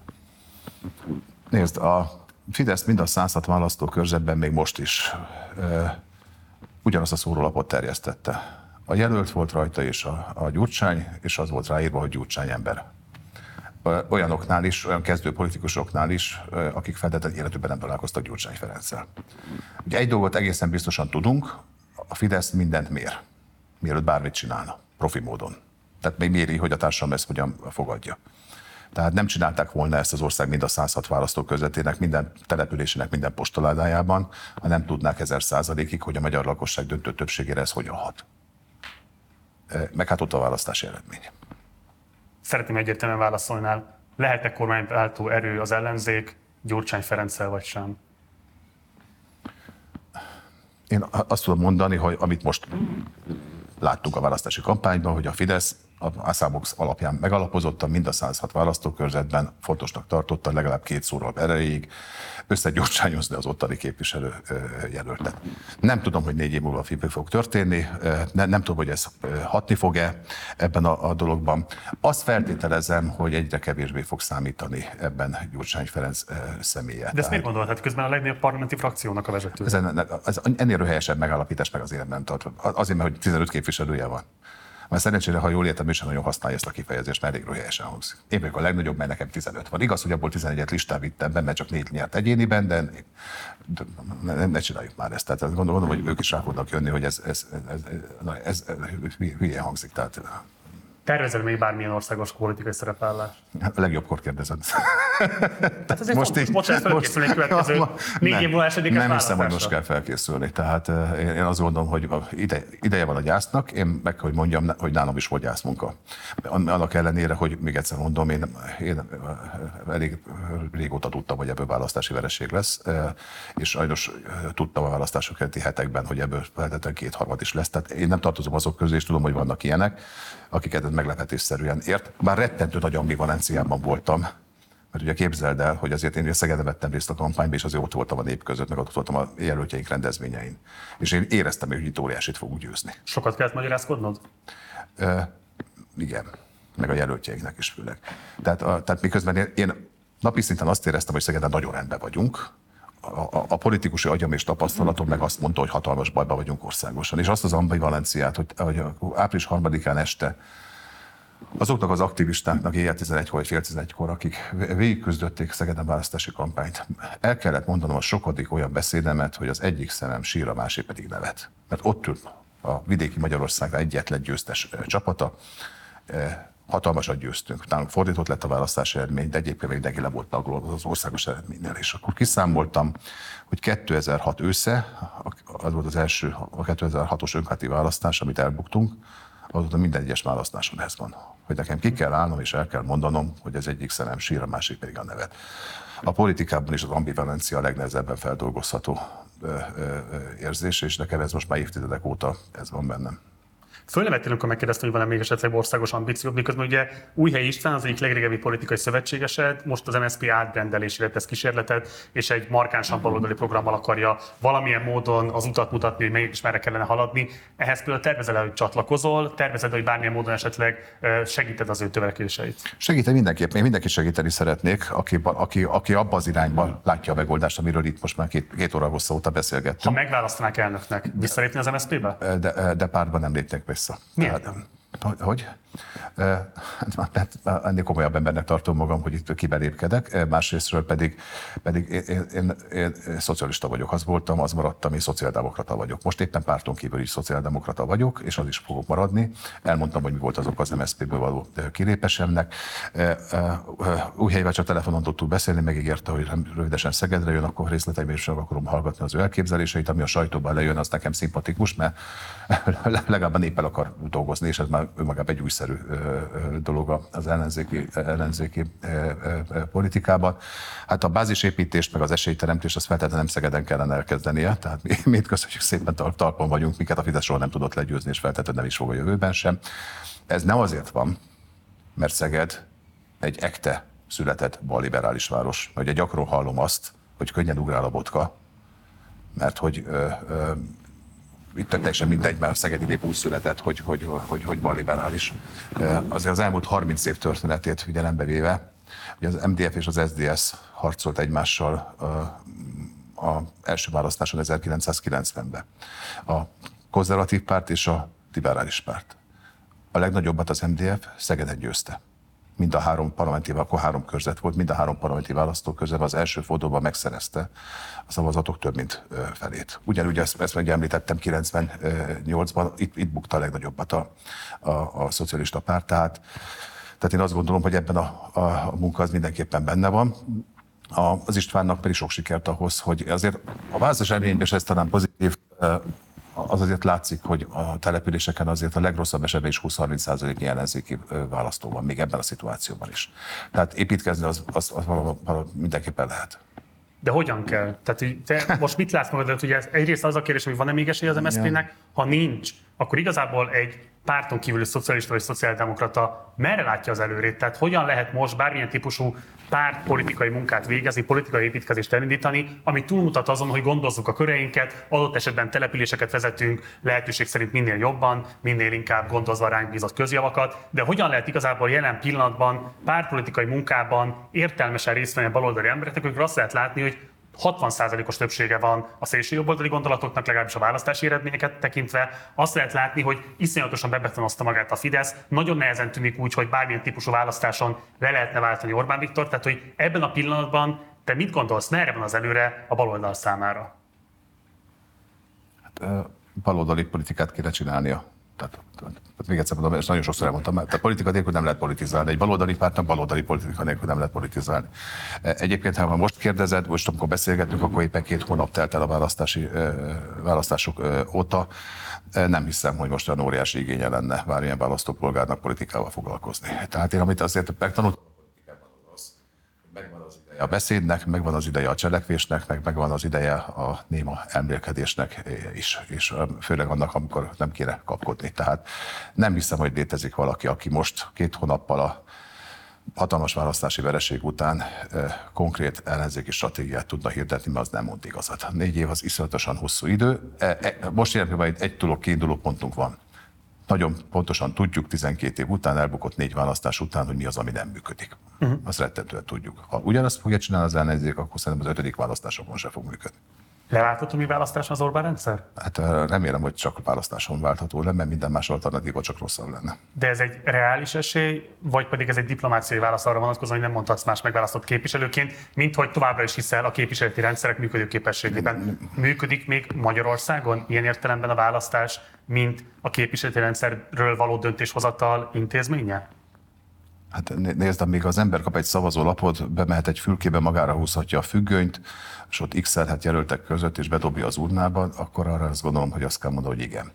Tehát önszerventés az ellenzéknek, amikor arra kell a sikertelenségét de, de hogy mondjam, tehát ez önmagában hiteltelenít. Tehát el van csalva a választás kivétel Budapest 17 választókörzetében, amit megnyert az elnőzők Szegeden, meg, meg, Pécset ott nincsen elcsalva, az összes többi hely meg el van csalva.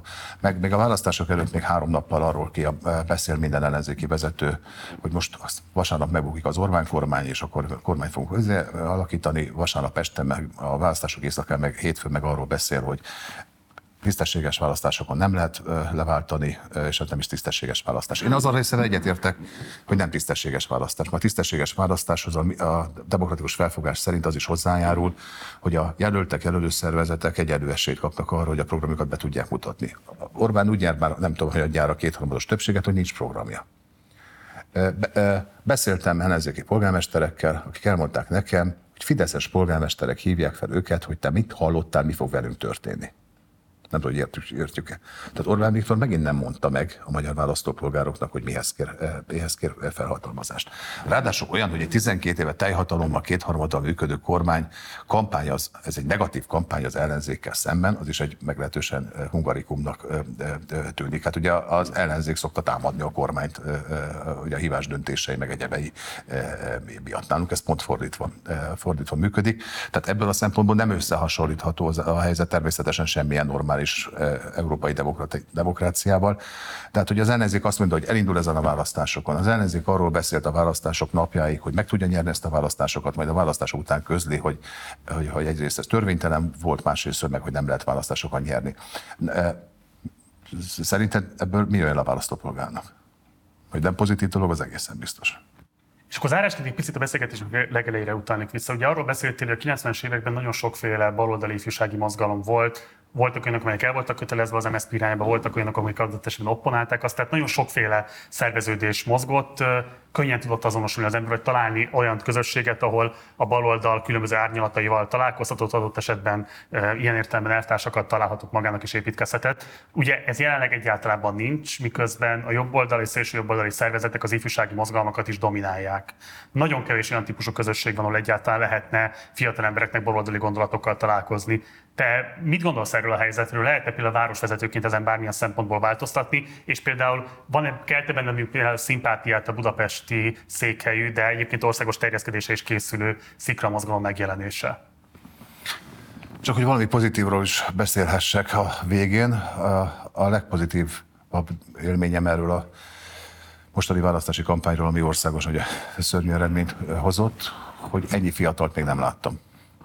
Tehát azok a számok, amik azt mutatják, hogy a megfordult a tendencia, tehát ugye korábban még egy évtizede, másfél évtizede a, Fideszre a fiatalabb és középkorak szavaztak, és az idősebbre pedig a baloldalra. Ez a pontosan fordítottjává kezd válni. Ez érezhető is, érezhető Szegeden is, és hát annak a politikai irányzatnak van jövője, aki meg tudja szólítani a fiatalokat, és a felületet tud teremteni. Tehát én nagy örömmel veszek minden olyan kezdeményezést, ami megteremti annak a lehetőségét, hogy a baloldali értékek iránt fogékony, vagy az iránt érdeklődő fiataloknak legyen egy ilyen hálózat és a mozgalma. A sokat kritizált Bitnek, még egyszer hangsúlyozom, én nem voltam soha vezetője, azért én a 90-es évben csak pozitív emlékeim vannak róla, a balottani táborokról, amik nem csak a buliról szóltak, arról is szóltak, mert fiatalokról beszéltünk, mert mi is fiatalok voltunk, de, de szóltak arról, hogy, hogy akkor csak tévében látott személyiségek, nem csak politikusok, hanem tudósok, közéleti szereplők jöttek közvetlenül beszélgetni, előadást tartani, és az nekünk akkor, hogy 20 évesen egy, egy óriási erőt adott, és segített mondjuk a világ dolgaiban eligazodni. E, e, erre óriási szükség lenne, mert ez egy óriási hiány volt egyébként a demokratikus oldalon, és főleg a, a bal oldalon. Én azt gondolom, hogy most megvan annak a lehetősége, hogy ez be tudjon, be tudjon indulni. Én soha annyi fiatalt nem láttam kampányrendezvényeken, pedig azért elég népes és sikeres kampányaink voltak a korábbi időszakban is Szegeden, mint most tavasszal. Záró kérdés, mit üzensz az ellenzéki szavazóknak? Mert nagyon sokat beszéltünk most az ellenzéki pártelitekről, politikusokról de az ellenzéki szavazóknak mit üzensz, akik csalódottak, feltétlenül dühösek, nem is biztos, hogy feltétlenül csak önmagában a választási eredmény miatt, hanem feltétlenül amiatt is, amit ezek a pártok művelnek a választások óta, és hogy feltétlenül nagyon megalapozottan érezhetik azt, hogy hiába vannak közel két millióan, a képviseletükre igazából esély nem nagyon lesz a következő négy évben sem, és az elmúlt 12 évben sem nagyon volt rá esély. Részben az Orbán rendszer miatt, részben pedig azért, mert láthatóan nagyon szétesett most az az ellenzéki oldal, aminek ez a feladata lenne. Tehát mit üzennél az ellenzéki szavazóknak? Mi az értelmes politikai cselekvés, hogyha nem akarnak beletörődni abba, hogy most már 12 éve tart az Orbán rendszer, még újabb négy évig fog tartani, lehet még annál is tovább. Tehát, hogy hogyan kell nem megkeseredni, nem cinikussá válni, mégis értelmes politikai cselekvés olyan formában művelni, hogy ne megalapozatlan illúziókat kergessünk, hanem megalapozottan tegyünk azért, hogy valamilyen módon mégiscsak képviselve legyenek azok a szempontok, amelyeket, mondom, ez a két millió ember a magáinak vallott, és nem adta felhatalmazását ahhoz, ami most kormányzás címen zajlik. Mit üzensz a számukra? Hát egyrészt is köszönöm a kitartásokat, másrészt higgyék el, hogy osztozom és osztozunk mindannyian a csalódottságban. Még itt Szegeden is, ahol egyébként győztünk. Én abban azért bízom és remélem, hogy azért a szegedi példánk azért erőt és, reményt nyújt az országban, és nagy szerzést kaptam, ami azt mutatja, hogy ez így is van, és mi tisztában vagyunk ennek a felelősségével. Azért én azt gondolom, hogy ennek a két millió ellenzéki szavazónak azért egy töredéke az, aki aktívan politikával foglalkozik, vagy akar foglalkozni. A többsége azon szerencsések közé tartozik, akik normálisan éli az, az életét, és nem töltik ki a, a, a politika, hanem dolgozik, gyereket nevel, és, és a közügyek intézését pedig az általa támogatott politikusokra kívánja bízni. Nekik azt tudom üzenni, hogy a mindennapi életben is ki lehet állni az igazságtalanságok ellen. Tehát a Fidesz rendszere az nem csak a parlamentben, meg a Karmelitában van, hanem ott van valamennyi, főleg Fidesz által kormányzott településen, és, és, és tudjuk, hogy mi történik a legkisebb településeken is, és a legkisebb közösségekben is, és mindenki, aki ez ellen nem politikai akcióval csak egyetlen szót emel, vagy, vagy egyetlen jelzi, hogy nem ez a normális világ, az azt gondolom, hogy erőt ad a többieknek. Jelen pillanatban most szerintem erre van szükség, hogy munkát mindenki végezze el, és azt tudom mondani, hogy az igazságnak ott soha nem kilóban mérik, és nem is szavazatban, tehát tartsunk ki értékeink mellett és magunk, önmagunk mellett. Botka László, Szeged polgármestere, nagyon szépen köszönöm, hogy fogadtál bennünket, és köszönöm, hogy lehetővé tetted ezt az interjút. Köszönöm. Ez volt a beszélgetésem Botka László, a Szeged polgármesterével. Mindenképpen iratkozatok fel a csatornára, ha még nem tettétek volna meg, illetve ha szeretnétek látni, hallani a teljes vágatlan interjút is, akkor vagy fizessetek elő a Patreon keresztül a Partizánra, vagy pedig látogassatok el a podcast platformainkra, ahol korlátozás nélkül végighallgathatjátok ezt a beszélgetést is, és a korábbi beszélgetéseinket is. Ha van bármilyen kérdésetek vagy észrevételetek az elhangzottakkal kapcsolatban, akkor várunk benneteket a komment szekcióban. Egyéb iránt pedig kövessetek bennünket a további social media platformjainkon, fönt vagyunk a Facebookon és az Instagramon is. Munkatársaim nevében köszönöm szépen a megtisztelő figyelmeteket. Én Gulyás Márton voltam Szegedről, hamarosan találkozunk. Addig is, ciao.